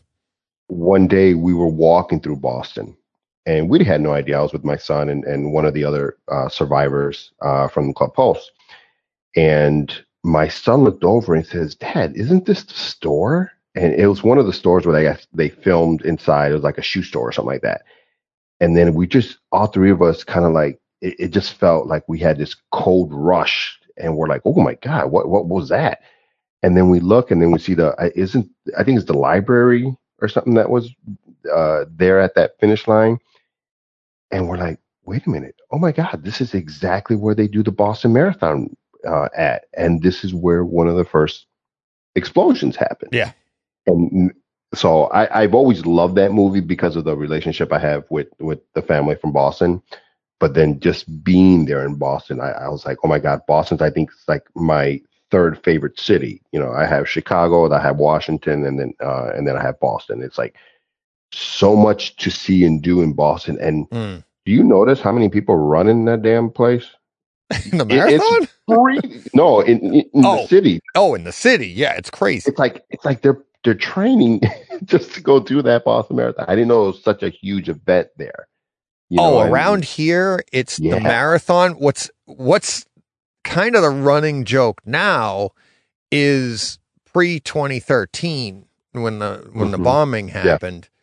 It was a joke in uh, to Mhm. us, right? It's Right, like right. sports radio. Everybody would be joking about like, oh my god, here we go, the marathon. It's like because they hype it up around here as a big deal runners it's a big deal to get it my sister ran in it one year um for uh for my dad. She did it for Yeah. for dana farber uh my dad had cancer and you know went through the dana farber process and everything. So she was like i'm gonna do this. And Right. so she ran it that year. So the whole family chased her along the you know we we get in the car go to the next spot and you'd go all the way through to town. But it was a bit we everybody around here knows somebody that's running in it or wants to run in it and wants to do all you know whatever it is a big deal around here but we always but like sports radio and you know the joke was like oh here we go oh it's a traffic nightmare because you can't go Yeah, places I during can I mean, it yeah. literally, you know, bisects the state from like 495. That's the highway is 495 into town, right? It, it, you can't cross over. There's, Wow. it's so the police, you know, like, um, my, my in-laws, my mother-in-law grew up at the starting line. So Oh, her okay. parents had a house right at the starting line.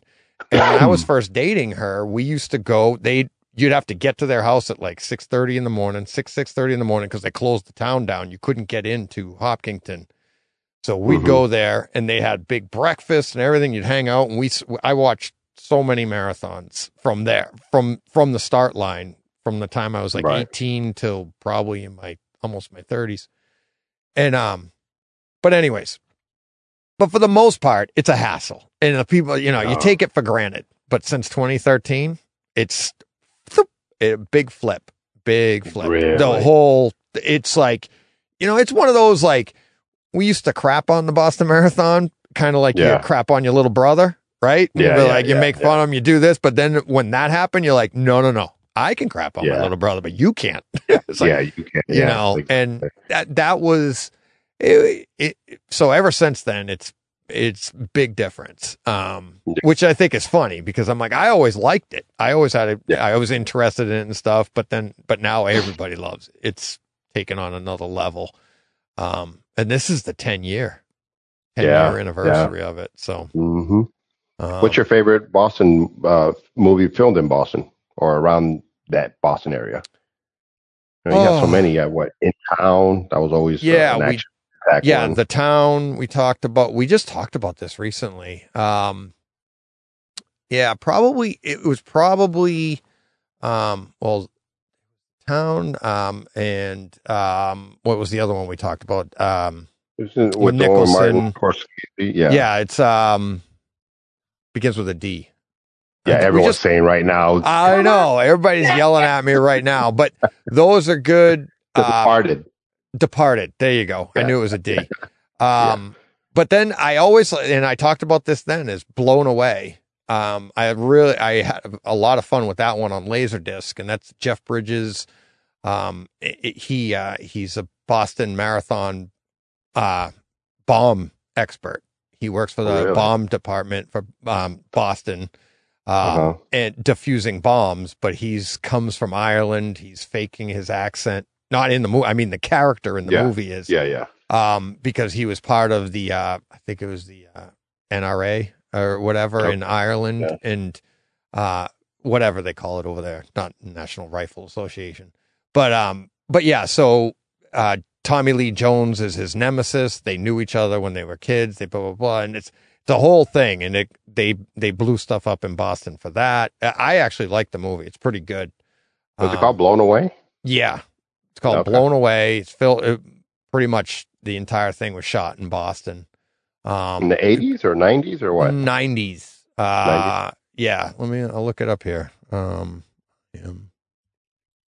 Uh, but yeah, he. Uh, I, I. that one to me is probably the first one I go to. But then they've made better movies since then. But yeah. um, uh, in Boston, obviously. Uh, let's see, not the 1993 one with Corey Haim, Nicole Eggert. Uh, this one, that was, I can't even remember what that one was about. Um, Blown Away was 1994. Okay. Yeah, Jeff Bridges, Tommy Lee Jones. Um, Lloyd Bridges plays his plays Jeff Bridges' father in the movie. Um, Forest Whitaker's in it. It's really, I it, especially for a home theater movie, it's pretty good. It's pretty good. Yeah. I haven't seen it in years. I should see if that one's on Kaleidoscape because that it's a fun movie. It's a fun movie. Um, Uh, you you you blow me away with your kaleidoscape and and uh, purchasing of you know the same movie. it's Oh. just because of you know it came out on Laserdisc and then DVD and then Blu-ray and 4K. You're like- doing it this long, you're gonna Yeah. be you're gonna go through things and like and, and that's why I laugh at people like 4K physical media is the best. It's forever. Really? I got a lot of stuff that's not forever and it's physical. I'm like, trust trust me. Physical media is no more forever than digital. It isn't. You know? Oh, It's hilarious. you know, if anything, I think it, for people like they can never do they can never take it away from you. No, they they don't have to take it away from you. You just make it obsolete. And then you're yeah, like, just- I mean, you know, it's like, yeah, I still own my laser discs, but you're not going to watch them. They look like crap yeah. compared to what we have, you know. Yeah. But uh, but digital, look at what iTunes is doing. You buy a digital, you get it on digital iTunes. They just keep upgrading it for you, so it That's actually true, yeah. it, it's it's more future proof. Now, if iTunes goes under, well, yeah, it's the same thing as if your disc becomes obsolete. You know. So Yeah. You know, it's crazy. I saw the that YouTube uh, video, uh, and they were talking about the 8K uh, streaming it wirelessly through uh, who was it? It was uh, was it Ralph Potts or oh God, streaming uh, 8K wirelessly. Yeah, they were talking about uh, you know how I, I don't know from what part to what part, but just the, the just imagine the amount of bandwidth that's that's Mm. taking over, and it's like if if they're already touching that, I mean, streaming has to. It, it's just going to get better and better. With with you know maybe they won't uh, sacrifice audio as much, but Yeah. I mean, it, just the technology is just getting a lot better, and you know I'm pretty pretty excited about it being in this you know side of it opposed to you know the early 80s and you know it's like ah but that back then that was that was elite to us as well Oh, you yeah. know but now it's just like we're so I, it's like I, I think i tweeted one time uh not too long ago about you know I, I i respect and i love the older movies but man i'm just so spoiled with you know watching 4k stuff you know Yeah. it's just like man this is this is gorgeous and how you mentioned can 8k be any better? It's like, yeah, well, I mean, my eyes can see 4K. I, heck, who who would have thought from 1080p to 4K, or you know, from 1080p to what is it, 1440p? You know, you can you can see a difference. Yeah, Yeah, it's, it's just getting better and better. I love it. yeah. It's but that there is a difference there. But now you're getting, especially with the size, the bigger you get, the more it's more noticeable it is. Um, Yeah. uh, But now, like I said, we're getting to the pa- point of perception here, and it's. I think I keep saying where the the Ks are going to come in 8K, 16K, Mhm.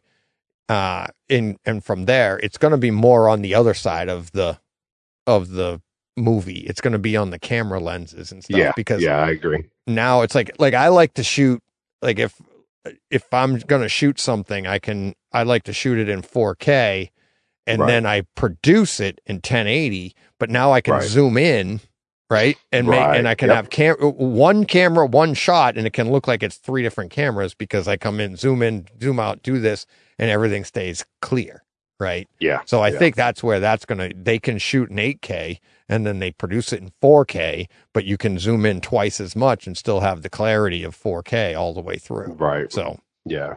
Um, Um, yeah. that's where I I think, love that. yeah, that's where I think it's going to make a big difference. As far as us on the other end, uh, going past 8K is going to be ridiculous. It's, there's nothing there. there's literally nothing there. You're not going to be able to perceive any difference. Yeah, Um, yeah.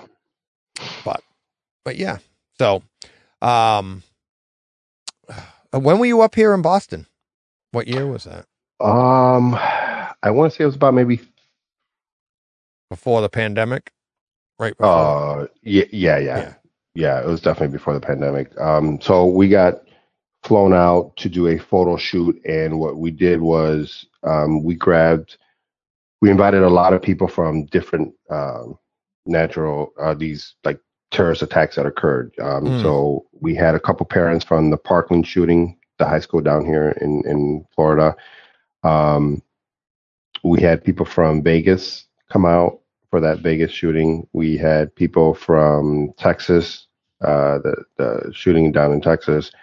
Um, people from California. Um, so we we all kind of gathered together, and we did kind of like a a spread, a photo shoot of um, who you know who also did it? Uh, Stuart Scott. Remember the old Yep. uh, ESPN analyst? Yeah. So before he passed away, uh, they did a, a shoot like that, and it was the same guy. And so Mhm. his motto is he he uh, kind of makes you cross your arms, and then he'll write a little saying on your on Mhm. your uh, your forearm. And then what it is, it's just like a, a quick blur, and it, and then it makes you want to go read their that individual story. Mhm. And so uh, it was a great time. Uh, we got to stay in Boston for like two or three days, and then I got to walk around Boston, and then you know just oh my god, i I just love that city. It, it's just it's unbelievable. Um, there's so much history, and uh, I think that was we did South Boston, uh, Mm. did North Boston. I don't know what North what End divides. Yeah. yeah, North End. called the North Yeah. End. Yeah, now it's Southie, North End. There's no real divide. It's not like you there's a line. Yeah, you walk yeah, yeah. around. But it's it's funny when you come here. It's like where where do you go? It's like Ara was just here and they did the whole tour thing, and uh, it's just it, it is there is a ton of history here, um, which is pretty cool. We take it for granted growing up here, you know. But then you talk to people that aren't from around here, and they're like, "Do you have this? Oh yeah, uh huh." Yeah, yeah, yeah. So, Yeah, Uh, I, I I enjoyed it. I I really I really enjoyed it. Uh, I would like to try it again in the summertime because I think we went. It was it was it might have been November or so, so it was it was Oh. getting kind of cold and so forth. So, but uh, yeah, man, we just noticed a lot of people running. No matter how cold it is, just people running all over. I was like, wow, that's they must literally take their marathon uh, seriously. Yeah. Yeah. You got, yeah. Well, you got to train year round for that stuff. Especially, I mean, they run the marathon in April and you have no idea what you're getting. You could get 90 degrees, you could get 30, you know, Yeah. around here. So they train, you train year round for stuff like that. Um, I've, I've run half marathons and stuff and as part of Ironman stuff, but never a whole Wow. full marathon. Um, just didn't have the time. I always wanted to do it, but and that's Yeah. it's hard to get into too. The marathon's really hard to get into. You have to be a part of something like my sister did it through Dana Farber, and she had to raise a ton of money to do it, which is good because it get so many people want to do it, so a lot of money gets raised through it too. So, Yeah. but yeah, Wow. um, I'll be talking more about the marathon in April because I'm going to have uh, uh, my friend on. So that I told you about before, but she- Yeah, yeah, I yeah, think- yeah, I think yeah. you met her. I think you I I might have I might have you yeah. probably did, was- but yeah, I'm going to have her on. That's going to be our donation for for April. Um, oh cool. yeah. So I'm kind of I'm I'm looking forward to it, but you know, it's one of those like you know, kind of like Saving Private Ryan. It's not something you look forward to, but you kind of, you know, Yeah. it's like it, it's something that's that's going to be uh, pretty important to me. So, um, Yeah, I know. It's like um, when I made you know these documentaries. They'll they'll ask, it's like, hey, where you know, uh, where are you? You know, where is it? You know, and and not not to plug it for that director or not, but it's like, um, well, you know, if you have Amazon Prime, it you know, it's there. And and they would go watch it, and then they would reach back out to me, and they'd be like, "Oh my God, Omar, I had no idea you went through that," and so forth. And I was like, hmm.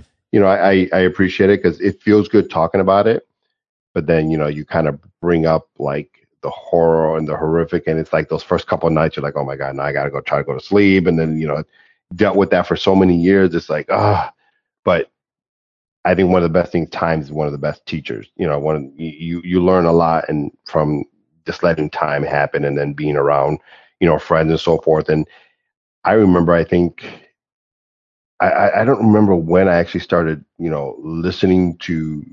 Well, how long has your podcast been out? Three years, just over three years. Three years. It was three years back in November.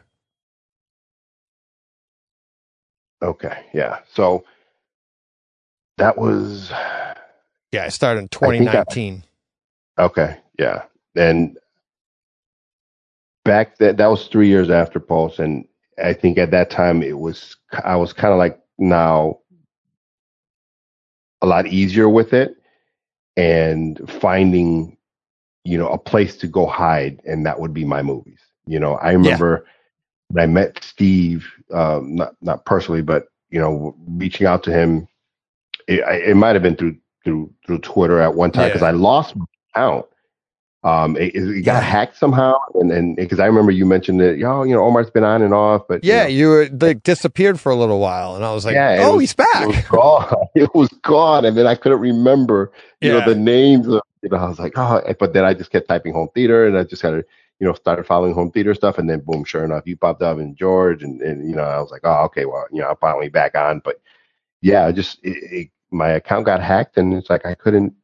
I couldn't get it back, and and it was like, oh well, here it goes. I guess I gotta, you know, open up a new account, and it's, it's kind of bummed, but yeah, that was that was my like my safe place of just enjoying my me time, you know, with Yeah. with the movies and so forth. And that, that's why I just I wanted to invest more money into it, and hopefully one day I'll have my you know my home theater because we have this garage and it's uh, we have so I have a jet ski, so it's kind of like buried in this. So it's a two car garage, but it's technically almost a, a two and a half car garage. So you can put another car there, and that's where I have my jet ski. And one day when I eventually, you know, get older, I can't ride a damn thing. I'll I'll sell it and just kind of like make that into a room. And I don't know, maybe it'll be a little longer than I think what what Steve mentioned his room is. Because Mhm. I seen pictures of how he made his, you know, like uh, it looked like a little garage or some sort Yeah, it was a and he made- garage. Yeah. yeah, made into his home theater. And I'll eventually wind up doing that and then kind of like do it from scratch. You know, I know where I'm going to put my wires because I know you mentioned a comment, I think on the last uh, Takeover Tuesday of where, you know, I need to know where you're dropping these cables at right now. Yeah, yeah, yeah. It's like, I don't know. yeah, that's yeah, that's what yeah, Greg was saying because he had Yeah, an Greg installer, and they're like, "Where are you going to put it? I need to know this. I need to know that." And I'm yeah, like, yeah, that's why I kind of like to do that stuff myself. Like I'll have it Yeah. electrically wired for it, Yeah. you know, for code and everything. But then everything else I'm going to do myself because I just, you know, I'll run either conduit or I'll have specific alleyways built into the Yeah. place so that I can run stuff in the future because you never know what's going to have it happen in the future. you really put a lot of a lot of thought into your what what your your new home theater place when I mean, because if you got the blessing from the missus, say, "Hey, this is yours. Do whatever you want." I get the downstairs. She's like, yeah, I mean, I got it here. Like when we moved into this house, I wish, I wish we had like iPhones back then because I mean, we moved in here uh, December like 5th, 2001. And it was like December 6th. There was an outline on the wall on where the TV was going to go. it was like, and a month and a half, like six weeks later, the room was done. I had the room that I'm in right now, it was done. And we watched the Super Bowl in there. So it's like that was from scratch. I built it. So now I'm going to be building as we go. I should, and I, I've learned a lot more, like a Yeah. ton more. So, like you said, putting a lot of thought into it, thinking about it every day, every day. Yeah. And I have been thinking about it every day. That's, you know, I'm, I'm I got nothing to do. And I'm like, I'm, or I'm working. I'm like, just I think, oh, what about this idea? Different ways of soundproofing, different ways of doing this. So yeah, it's all I think about. It's like, yeah, yeah. That's something I'll be looking into the soundproofing because if I do wind up making uh, my garage into a, a home theater cubby hole or so, I mean, I've seen people put like two sheets of drywall, and you know, I don't know if that's. I mean, I don't even. I, I'll probably just when I'm in that time in my life to do it out. Mm. You know, there, there'll be more scientific or more you know better soundproofing ways of doing it, and you know, and the best gotta be way to do it is to just keep it.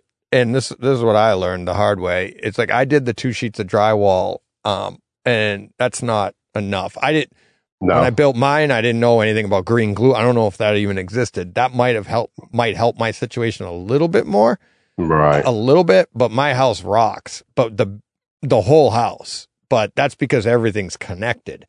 The most important thing you can do is disconnect.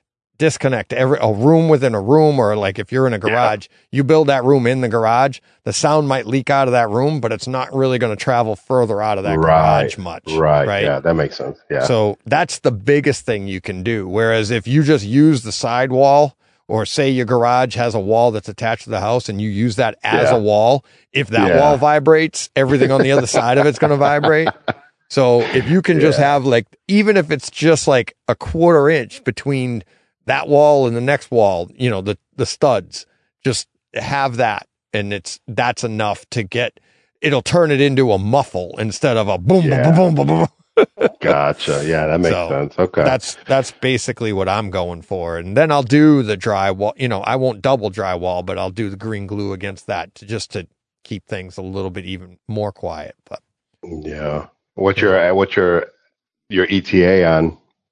You you, you guys are looking for land, or you guys bought we land? have yet? land. Okay. We have land. I'm in the pro. I just walked it today. I was just walking Yeah. the land today. Um, and uh, we're supposed to be now. The way we're doing it is it's a construction loan on the land. Okay, so Okay. you have to you have to have thirty. You have to own thirty percent of the land equity, and then they'll give Gotcha. you the construction loan and twenty percent of you know they'll finance up to eighty percent of the entire property. Okay, Okay, you cool. see what I mean? Yeah, So yeah, yeah. we're supposed to close on March 31st. Now that's I've got some wetlands I got to go through conservation. I got to do through the Yeah. town, and it's all gonna. Now I can't close until I get everything back from the town, the approval of the Right. go ahead, right? So the Right, town gives me back my information, then I go and go, okay, we're ready to go. We close. If I, if, I mean, if I had the bulldozers, we'd be ready to go next day, right? Yeah. So now I've got to, but I can start scheduling once I know I got to get plans back. My septic, I'm going to make phone calls tomorrow. I got, uh, from the septic, you know, my engineer, I got to get stuff from them. And then I also got to get my house plans back. We should be getting those in, the, in you know, next week or so. Cool. And then, That's so exciting. hopefully March 31st, if everything goes on time, we close then. And then I just start, I can start building as soon as I can get people there to do foundations and stuff like that. So we're hoping to be in this year, but you never know. It depends Yeah. on everybody else's schedule. You know, Right. you know, I'm doing a lot myself, but I'm also going to be dependent on other people too. So Yeah. just like anything else. Well, you, yeah, you save a lot of money doing a lot of the stuff on your own. I know that. Well, yeah, being the contractor, it's, you know, it's 10 to 10 to 20% right there. Jeez. Ouch. That's what they make. And it's like they they make that and then on top of that I'm going to be doing some of the work. And that's why I said I'm like Yeah. I some of the work I'm probably doing half. I'm doing all finished work myself, all finished Yeah. carpentry myself. I'm framing it, helping my my brother-in-law is a framer, so Okay. I'm I'm going to be one of his employees, so I'm doing that. nice. Um, decking, I do all myself. So painting, staining, woodworking, all of that myself. So probably more than Yeah. 50% of it myself. That's awesome, man. I wish people can see the the the amazing picture you have behind yourself behind you. Oh yeah. You can see it in the YouTube videos that that's the Oh, one yeah. that's, it's a little, I'm standing up at my desk right now. yeah, So I love that. That, that- that's what that's reminded. the displates, displate. yeah, Yeah. I'm they're not a sponsor. I don't, they don't even know I exist. I just buy them. every time I- I, see, every time I see Star Wars, that's it. That's that's what you know. It Yeah. reminds me of you, the, your love for that that movie. It's like wow, yeah, I'm the only one. yeah, technically, yeah. yeah, me and George, you know, we're, we're like this. You know, he loves Yeah. it. Yeah, no, I know. It's I uh it's it's one of those things that it's like I don't know. It just hit me everywhere for, It from hit when I at was the a right kid. time of your childhood. Yeah, that's Yeah, but it it like hit every part. Like I'm I'm an artist, but at the same time I read Popular Mechanics right? So like I love I love tech.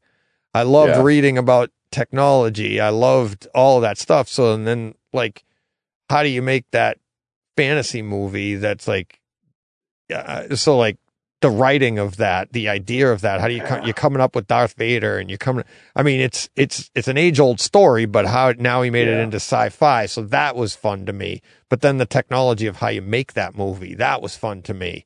And then it's like, Yeah. how can I reproduce that in my home? And then there you go. And that's what home theater is, you know. So it hit all the notes. How'd you like when you first found out they were gonna? You know, we watch what four, five, and six when we grew up, Yes. and then they decided to do, you know, one, two, and three. I loved it. I loved Yeah. it. Yeah. Well, John and I have talked about it in the past. Like when we were kids, we knew there was a um, rumors that there were nine of them when we were kids. We knew, and we're like, we, we didn't know. It wasn't until I think after or maybe before Jedi um, that Uh-huh. we knew that the this. Well, yeah, I think that was when we found out it was four, five, and six. Um, yeah, and it's because the original was just called Star Wars, and then yeah, we're like, okay, there's going to be nine of these. Are we ever going to get them? And then there was a big time in the ni- in the 80s into the 90s. We never thought you were going to get them. It was just that was the saga. It was that's what all you were going to get. So when they announced that we were getting them, yeah. that was a big deal. We we were really excited, um, and still, I mean, I still really like them. They're not as, you know, you go back and I think uh, two is my least favorite now. It used to be one was my least favorite, but upon a bunch of rewatches, I still really enjoy one. Two is a tough rewatch, except for the very end of it. Uh, Why is it that we change our perception on the movie after we watch like a second or third time? Like George, like Steve, and he's like, I'm gonna go, you know, a, a second go around, and then he's like, Oh my god, I loved it. It's like, Yeah. what, what? Was he not like in the right state of mind to watch it? Did you have like people like chit chatting in your ear, and you know? Yeah, it can. I mean, for me, um, I think Steve too, and a lot of people. I know for me, it's like we we love these movies, and um, we love movies. Love going to the movies. We love the experience of it, right? And then what ends up happening is if it's just not, if you're not understanding it, maybe not what they intended on it. Um, it- you know, like the the two that we've talked about recently is you know, well, not recently, but he turned me around on Invisible Man. And I just thought it Mhm. was so like the first time I saw it, my mindset was that, well, this is ridiculous. And it, it was, it's, it, it's literally like the ignorant man syndrome, Yeah. right? Like, like my wife comes to me and she has a problem and I'll be like, well, do this. Uh, here, this is how you solve it. And she goes, can't you just listen? No. Who are you talking to? No. You know, I'm better about it now. But when I was younger, it was like I could solve here, here's the solution. Boom, boom, boom, boom. Yeah. Matter of it's so easy. Just do this. I don't no, I just want somebody to listen. Okay, can you just listen? And so like when you watch Invisible Man, I had that man's mindset. And I'm like, Yeah. why? What do you mean? What is? She, why is she afraid of the guy? Who cares? She got. She left. What's the big deal? I'm like, so just go to the police. Do this. Do that. Right? And I couldn't get it. And then Steve changed my mind on it, and he he like not changed my mind. He changed my pers- my perception of it, and say, look at it through the. And this is what women go through. And then the Yeah. entire meaning of the movie changes when that happens Yeah. Yeah. yeah. and so like that's a that's one reason why you why you change your opinion is because you literally get the point of the movie. He just did it with sucker punch and it's the same idea. You go into that one and you're like oh this is just a bubblegum film. You just sit there and just take turn your brain off and enjoy it and be like no. If you look into it a little deeper it's more about you know how you know the um the way that women are treated and you know the yeah. you know anyways so you get into all of that so it changes your perception of it um his his case with lucy he watched it on his iphone for god's sakes right and then oh you my God. Yes. yeah and then you you watch that in a real theater and you're like all right it's not the greatest story in the world it's not this that or the other but you that's a home theater experience and a half Yeah. Oh my God. Love it. Yeah. you know and that happened to me with jurassic um world dominion Dominion. I didn't enjoy it in the theater as much as I did at home. I was like, eh, I was kind of bored with it.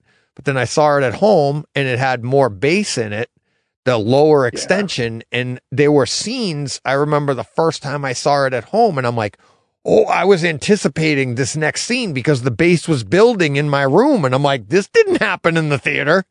And I was like, I was more involved, enjoyed it more. So there's a multitude of reasons why you can change your mind. And I mean, Star Wars is just like, just like, oh my God, whole love Yeah. story part. Oof. That's that was getting that gets brutal on me because the overacting and everything. It's like, oh, just get to the good stuff. Come on. yeah. Oh, That was that was my love for bass. You know, the first Jurassic Park when you heard that that you know that was a T Rex just thumping and you see the water just like. I was like, oh my god, yeah. I can't wait. It's all so. That, I think it was probably the first movie I put on when I got my uh, SVS PB three thousands. Oh yeah. because it was just like. Did you ah, put the cup of water out? I've No, done it. I- Oh, I've done it. It's hard to do. It's it because they couldn't even do it in the movie. They had to actually Yeah. shake it. They had to actually. I think they pulled on something to get it to do that. oh Um, really? yeah. Yeah. and it's like to get the bass in your room to do that. It's like you even if you put the cup on a on like a stand right right next to it. It's to get that to happen. It's it's not easy. Um, but Wow, I've done yeah. it. I've tried it. But yeah, that is one of those movies that you just like. Oh, it's so good. It's like the Yeah. DTSX in that is so good. Um, and I just been a sucker. I loved. I really, really of all the podcasts I've heard, the one you you did about the, D, the whole DTSX versus Oh. Atmos, that was like that was I've Dominion always, too. Always, yeah. always, yeah, I always wanted to know what the difference was, you know, because I always kind of leaned more toward the DTSX because Yeah, You like bass? the more, yeah, yeah. But oh man, it was it was like yeah, and and I'm glad they actually did that. You know, they so it came in Kaleidoscape with DT no with Atmos. Atmos. Yep. Okay, that's what it was. Yeah. There's a few like Yeah. that now that we I've heard about. People have emailed me. There's more than a few just Really? movies that have the variable uh, tracks on. them. Uh, you can find the different tracks in different places. Um, it's not as uncommon as I thought it was. I thought like this was my first, and I can't remember off the top of my head, but I had a bunch of people to, and then there's this one, and then there's this one. I'm like, oh, cool. Oh wow. Um, but the thing is, it it there is literally no difference between the two. The capabilities that is now Right, right. what they do with each of them. DTS, Right, you're going to have a little bit more bass. They're going to punch it a little bit more here, but they're both capable of the exact. I mean, think about it. It's like it's sound frequencies, right? And Yeah. they both they both go above and below what we our perception of hearing. So they're Mhm. both capable of the same thing. They both manipulate the sound around the room in the same way, object based. So what's the, what's the difference? It's really up to the engineer and when they're, you know, when they're making it. So if they want to I think that'd be so cool seeing seeing how that's actually done. You know, YouTube's got everything. Yeah. Have you ever come across Mhm. like seeing a YouTube video of how they're actually putting the movie together, the audio, the sound with the sound Yeah. engineer, how how they can uh, actually manipulate and throwing the sound to left to right to the. Have Yeah. you seen any of it? Yeah, way? I've seen over the years, I've watched that, like when Atmos first came out, before we even had it in the home, I watched a bunch of videos back then on how, what this technology was going to do. And, Oh, okay. um, and a lot of the stuff was like before I was podcasting, before I would, like, before I was tweeting about everything and be like, um, but what it was, it, it, it was really was, it, it, it's pretty cool how they do everything, but like there's so many aspects to it that it's like, so when you're producing it, you're literally looking at a box of like what the theater is, the shape, right? So it's like a longer room and it's like, this is where your speakers are. And it's a, it's a three dimensional space and they, Mhm. instead of balancing the sound, like I've said on the podcast, what they like, if you wanted to make, you, you have two channels and you want to make the sound sound like it comes from the middle, you just balance the sound evenly and sit in the Right, middle and it's going to come from there.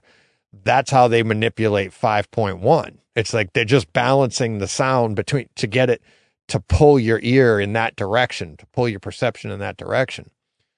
and it's all about you know the levels of each speaker in the room. Well, with object based, they just say, okay, I want the sound to come from here, and they they're literally Right. using a joystick and moving the the placement around the room.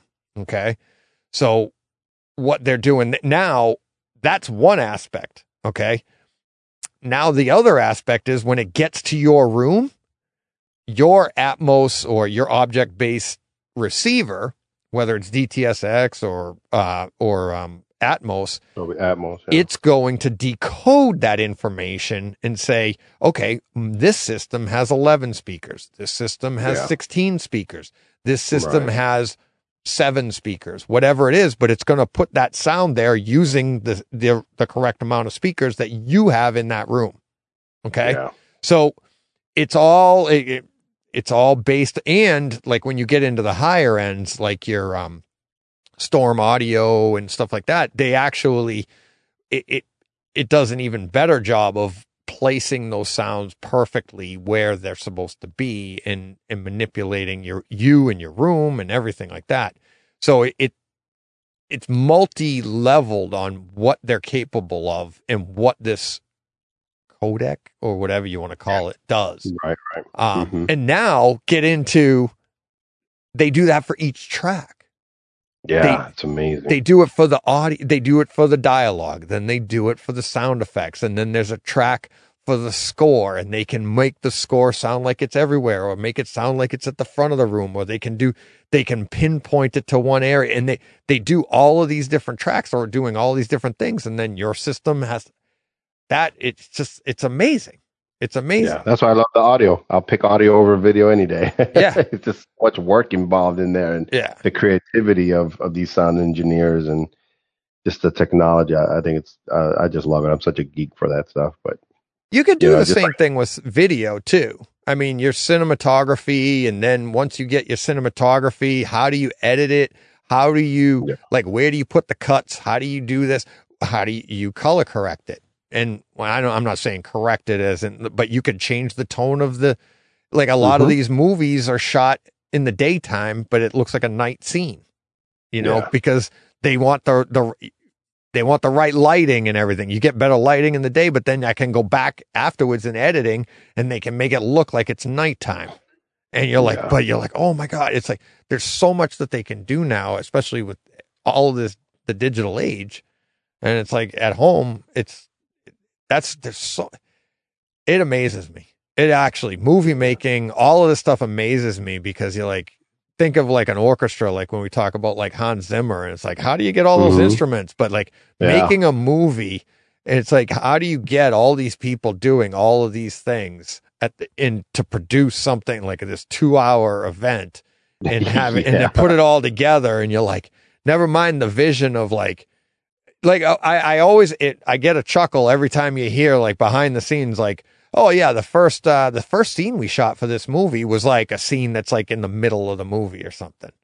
When I was growing yeah, up, I always yeah, thought yeah, they yeah. just started at the beginning. Start in order. right Yeah, you know and you're like oh, nope you know and it's like oh it's yeah john and i used to do that in our chat podcast we'd record our whole podcast and then at the very end we would record the beginning so that we could talk Oh, about really? what we talk about oh today we're going to talk about this this and this and we and, and then when i got it i just cut it put it at the front and yeah. put it all together and it was like you know and i'm like "Huh, it's like movie making i don't do that anymore we just i don't have time to edit as much so i'm but we're better at just going and we just Right. do our show right Yeah. Yeah. so You know, it's, uh, any any movie shot at night, why is it that the the, the streets are always wet? Honestly i i i've never heard an answer for that. It's a great question. My i think it's for uh your contrast and lighting can come up. You're getting Uh-huh, reflection of off, lights yeah. off. So now you you're getting when you're filming if you ever see like a behind the scenes they're just flooded with light because they would Yeah. rather have everybody well lit and then pull it back because Right, c- right. if it's too dimly lit you can't brighten that up Yeah. you just can't do that It just doesn't look good. Yeah. Yeah. Yeah, It's kind of like yeah. in, in photography, the same thing. If I shoot something and it's too dark, it's like, yeah, I can try to boost it up, but it's just it's Yeah. just not gonna not gonna it gets out. too grainy. It gets, Yeah. but the more light, the more colors you have, the more vibrant everything is. You can always pull back on that, and it looks more natural than if you try to boost it the other way. But yeah, it's like every. I've always just thought it was just for it, it- just that lighting, and it just looks nicer than just a yeah. flat, dirty road. yeah. Yeah. Oh Yeah. my God. It's, we're, we're on two hours. I swore this was going to be the shortest. I was actually going to start off saying, hey, FYI, this might be the shortest uh, Takeover Tuesday. you think? You ever thought have." so? because it was going to be 28 minutes, I thought. Why? You just running out of, I, did, I didn't know what to say or running out of things. And just, I mean, you do a great job of just leading on. And then we just start chit chatting on, on what you go by. And, and then just, eh, you'll remember something. Oh my God. Yeah. You know, just kind of like, I know you're you're you're big into like IT per se. I know you you say how your IT guy is probably laughing at you right now. I almost had a job in IT. I, I I love problem solving, but then there are Yeah. people that that that that is what they do, and they just know way more than I do. You know, um, so it's I, I I always I'll be happy to defer, but um, Yeah, no, but yeah, I you love know, you know for a fact, like because you've watched us like Star Wars. You've watched it so many times in your room. You can literally now tell if something's off. Yeah. and it's like to the naked to the normal person. We sat there and watched the movie. You're like, oh my god, that was amazing. You're like, no, no, we're missing something. Something's off. And it's like, yeah how do you, how do you even know? Yeah. And after being in this now, now I can tell. Like if my so I don't know why, but my Marantz has this tendency of I think you you mentioned something that it something just it it resets it and or it'll turn something on or turn something off. You're like, wait a minute, that that doesn't sound right. And yeah you know, if you go to your settings, you're like, wait a minute, why did this change? I don't know why it does it, but I don't either. that, that I can pick that up now. It's like, oh my god, am I turning into like DJ the geek of movies? There's worse things, Omar. There's worse things. Trust me.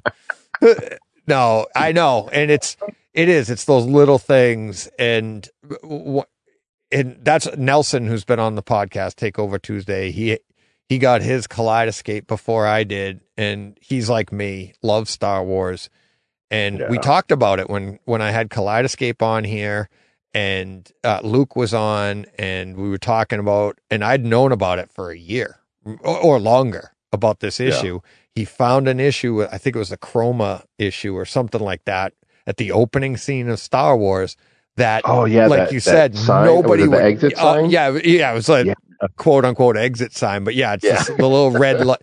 But it wasn't right, and he noticed it. And I mean, you're talking literally down to the pixels here, right? The Right. literally, it's like, what the heck, you know? And Yeah. he's like, this isn't right. And I remember he he texted me, and he's like, this isn't right. I gotta. So he he emailed Kaleidoscape, and then to hear it from Luke's side, that Kaleidoscape then goes to the studios and goes, yeah, That's this incredible. gave us a, a bad cut or whatever, because Yeah.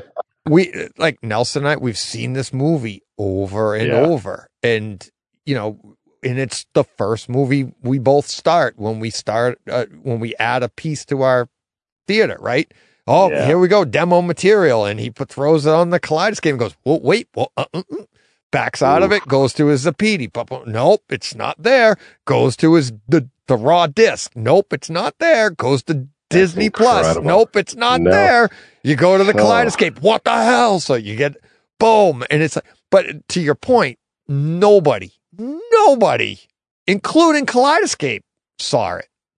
Right? Yeah, that's incredible. nobody would notice this, but it takes somebody like us that watches this stuff over and over. And especially, I bet you there's flaws in everything on any version in the middle of the movie or something, but this is probably the most played movie scene, I would say, ever. Right. Uh, Yeah. it- for home theater. I think it invented home theater. I think it's, Mhm. you know, it's influenced so many people and so many people put the beginning on. Yeah. You know, it's Yeah. like, that's it. Yeah. And you can't have a more played scene. And that's why it's like, and, and Nelson and I laugh about it. Like anywhere, you'd never notice that. Even Yeah. we wouldn't notice that anywhere else. But yeah, it's pretty funny. but they Uh, corrected wow. it, so that's pretty cool. And they just automatically update up upload it. Yeah. Like normal. Oh yeah, yeah, and it's so do uh, you have to re-download it again? you actually you you um you'll get a notification that you got that there's an an update and then Okay. you'll and then you'll look on like what is it and be like it's a video improvement we get them all not all the time um yeah. the funniest one was when uh, Todd and I did our podcast about we loved ambulance so much when it dropped on Kaleidoscape and we'd both seen it and we were both like, oh, we got to talk about this. So we did a podcast on it like right Mhm. away.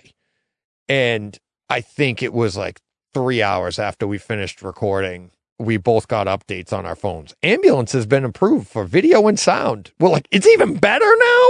Like, wow. but you're like, and it's it could be a like it, it could be something simple like they found a tick or they found noise reduction thing and they took it out and sound whatever it is. It could be, but I mean it, it doesn't change things dramatically. But I'll bet you a lot of people on that Star Wars one. What am I seeing the difference in? What's the improvement? No idea, but Yeah. there it is. That's what that one was. Um, but yeah, you'll get a nof- notification. Then you just hit download, and it'll just download. It updates your system. So just like any other patch or anything you get on your phone, yeah. phones and stuff. Yeah. So, pretty cool. Oh, so that's awesome. That's awesome.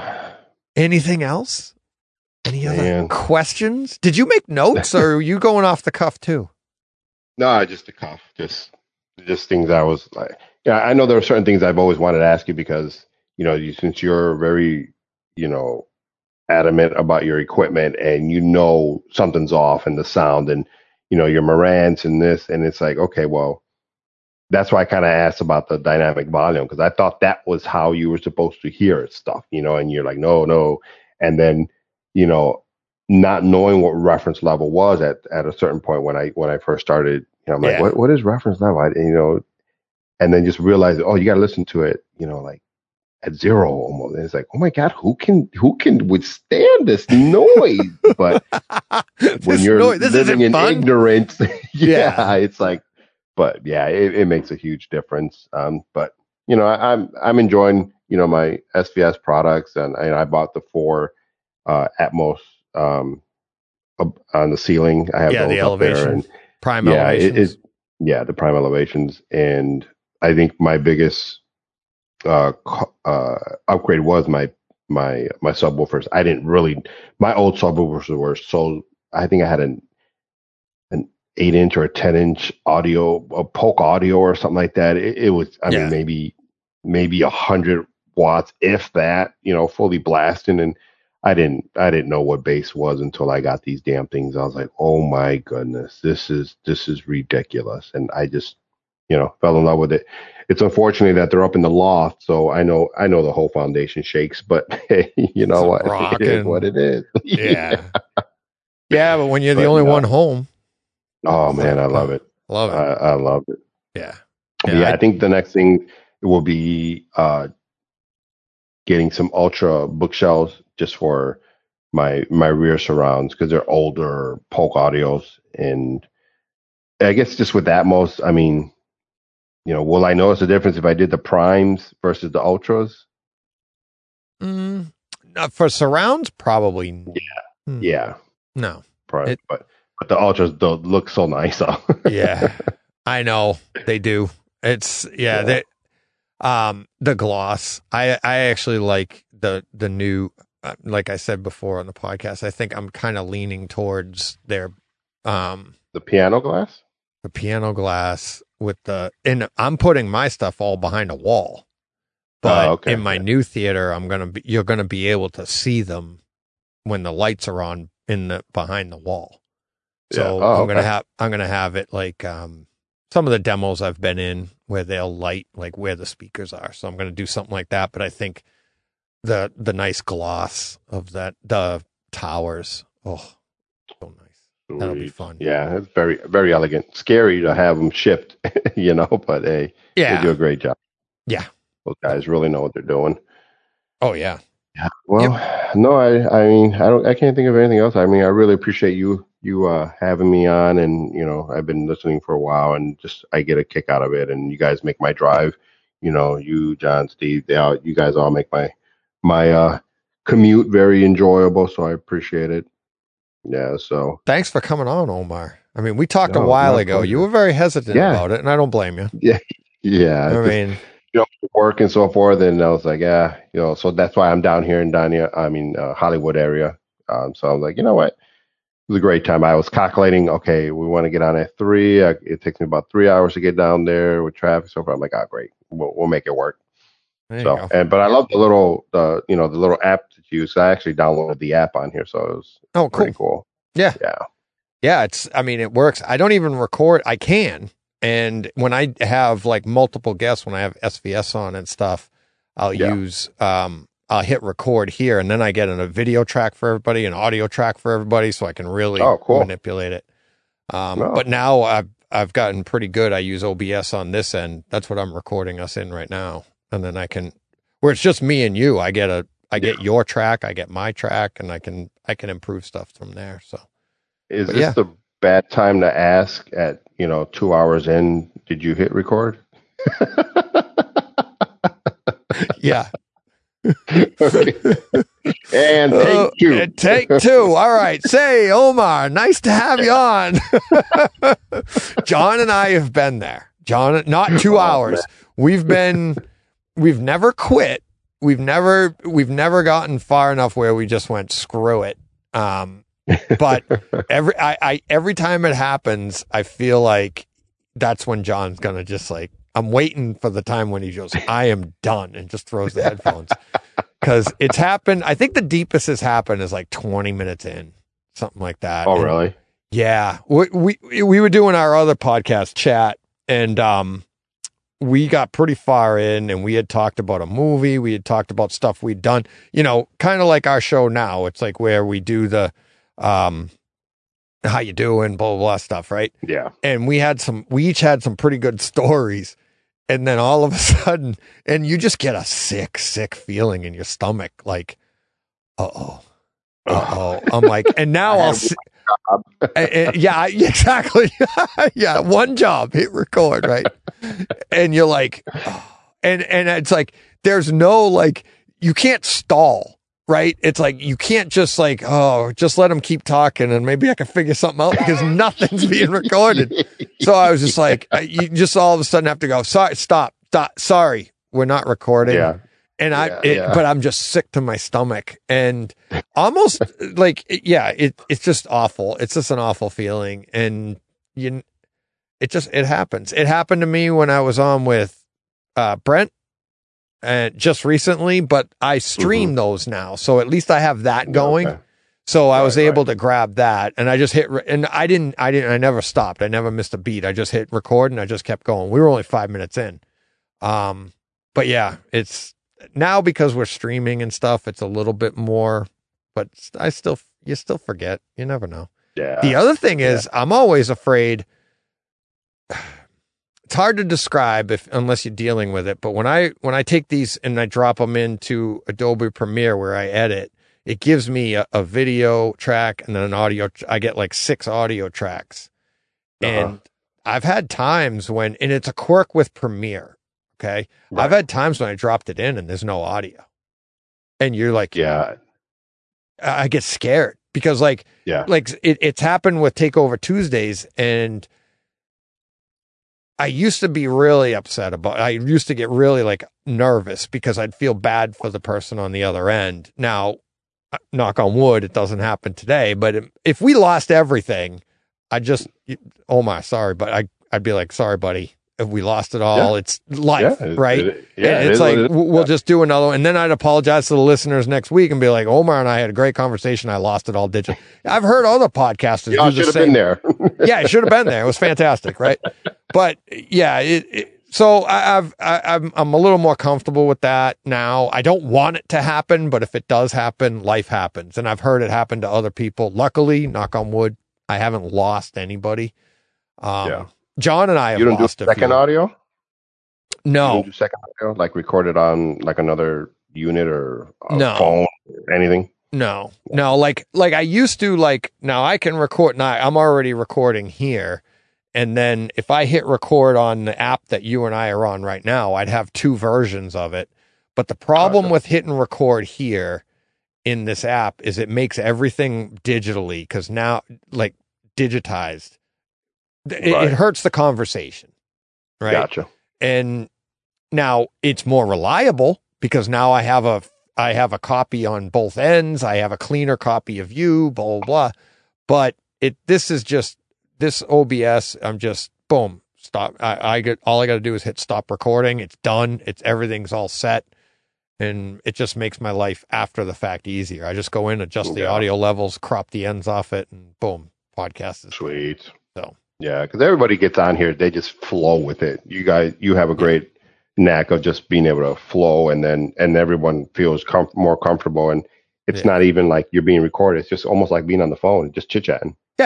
Yeah, it's, Yeah, yeah. that's and that's what I want for these takeover Tuesdays. It's like everybody that's come on is I don't blame them. I get nervous when I have big guests on. I still get nervous, and that's how I screw things up. Right? I get somebody on, and I'm like, oh, I, I don't want to make sure everything's right, and I can't wait to talk to this.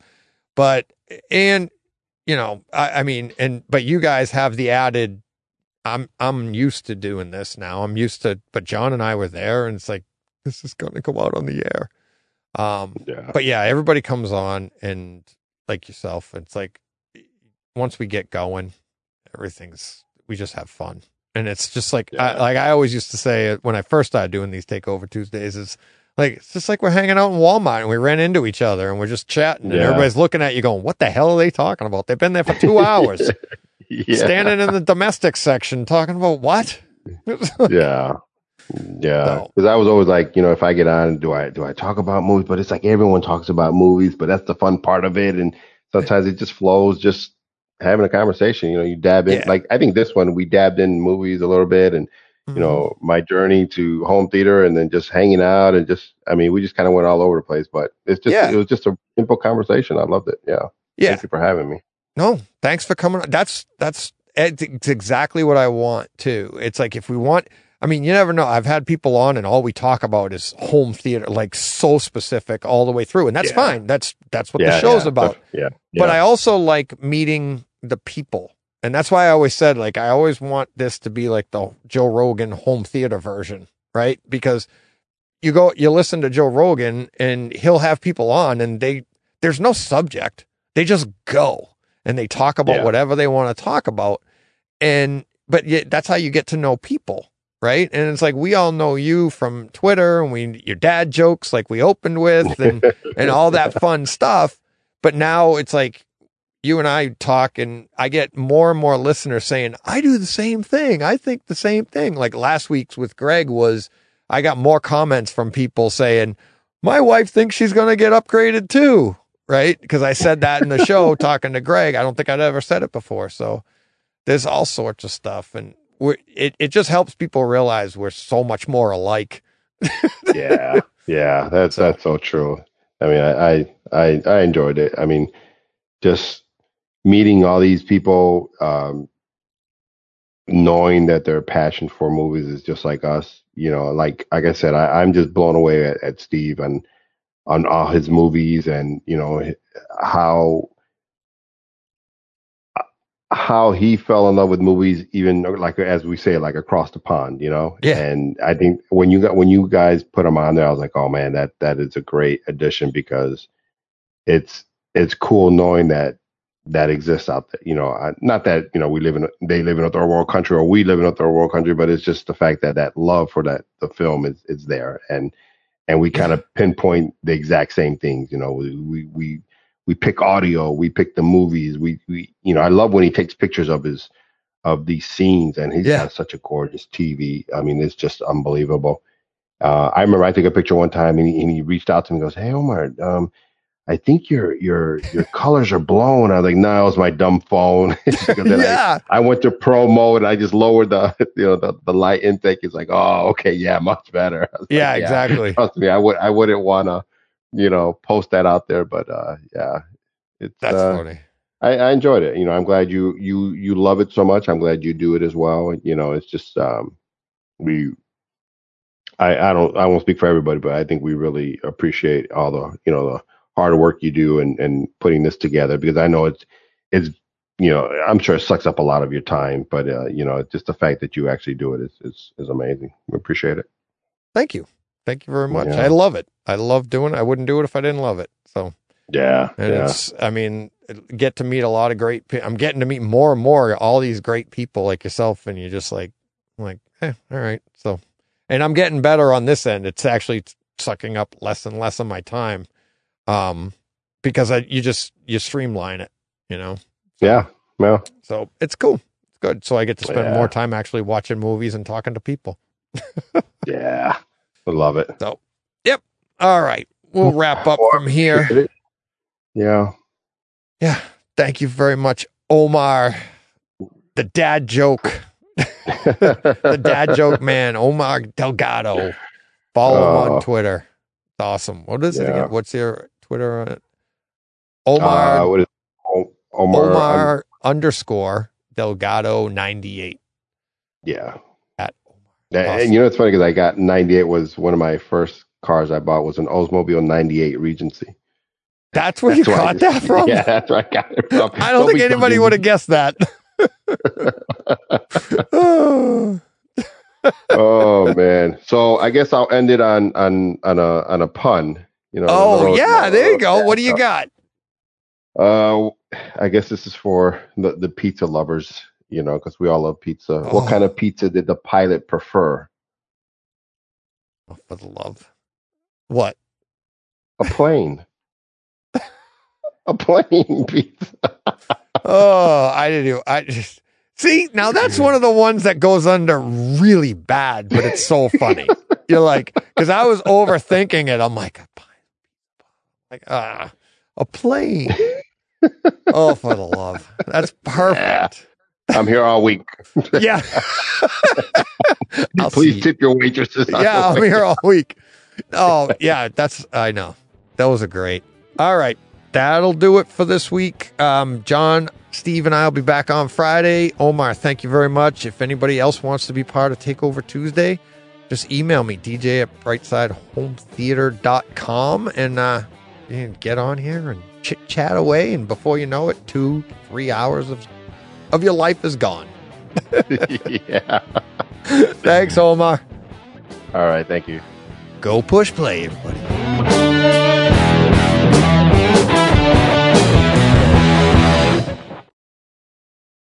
Hey, Fred. This has been a Hey Fred production with theme music by Jeff Bernhardt and Throne Vault Productions.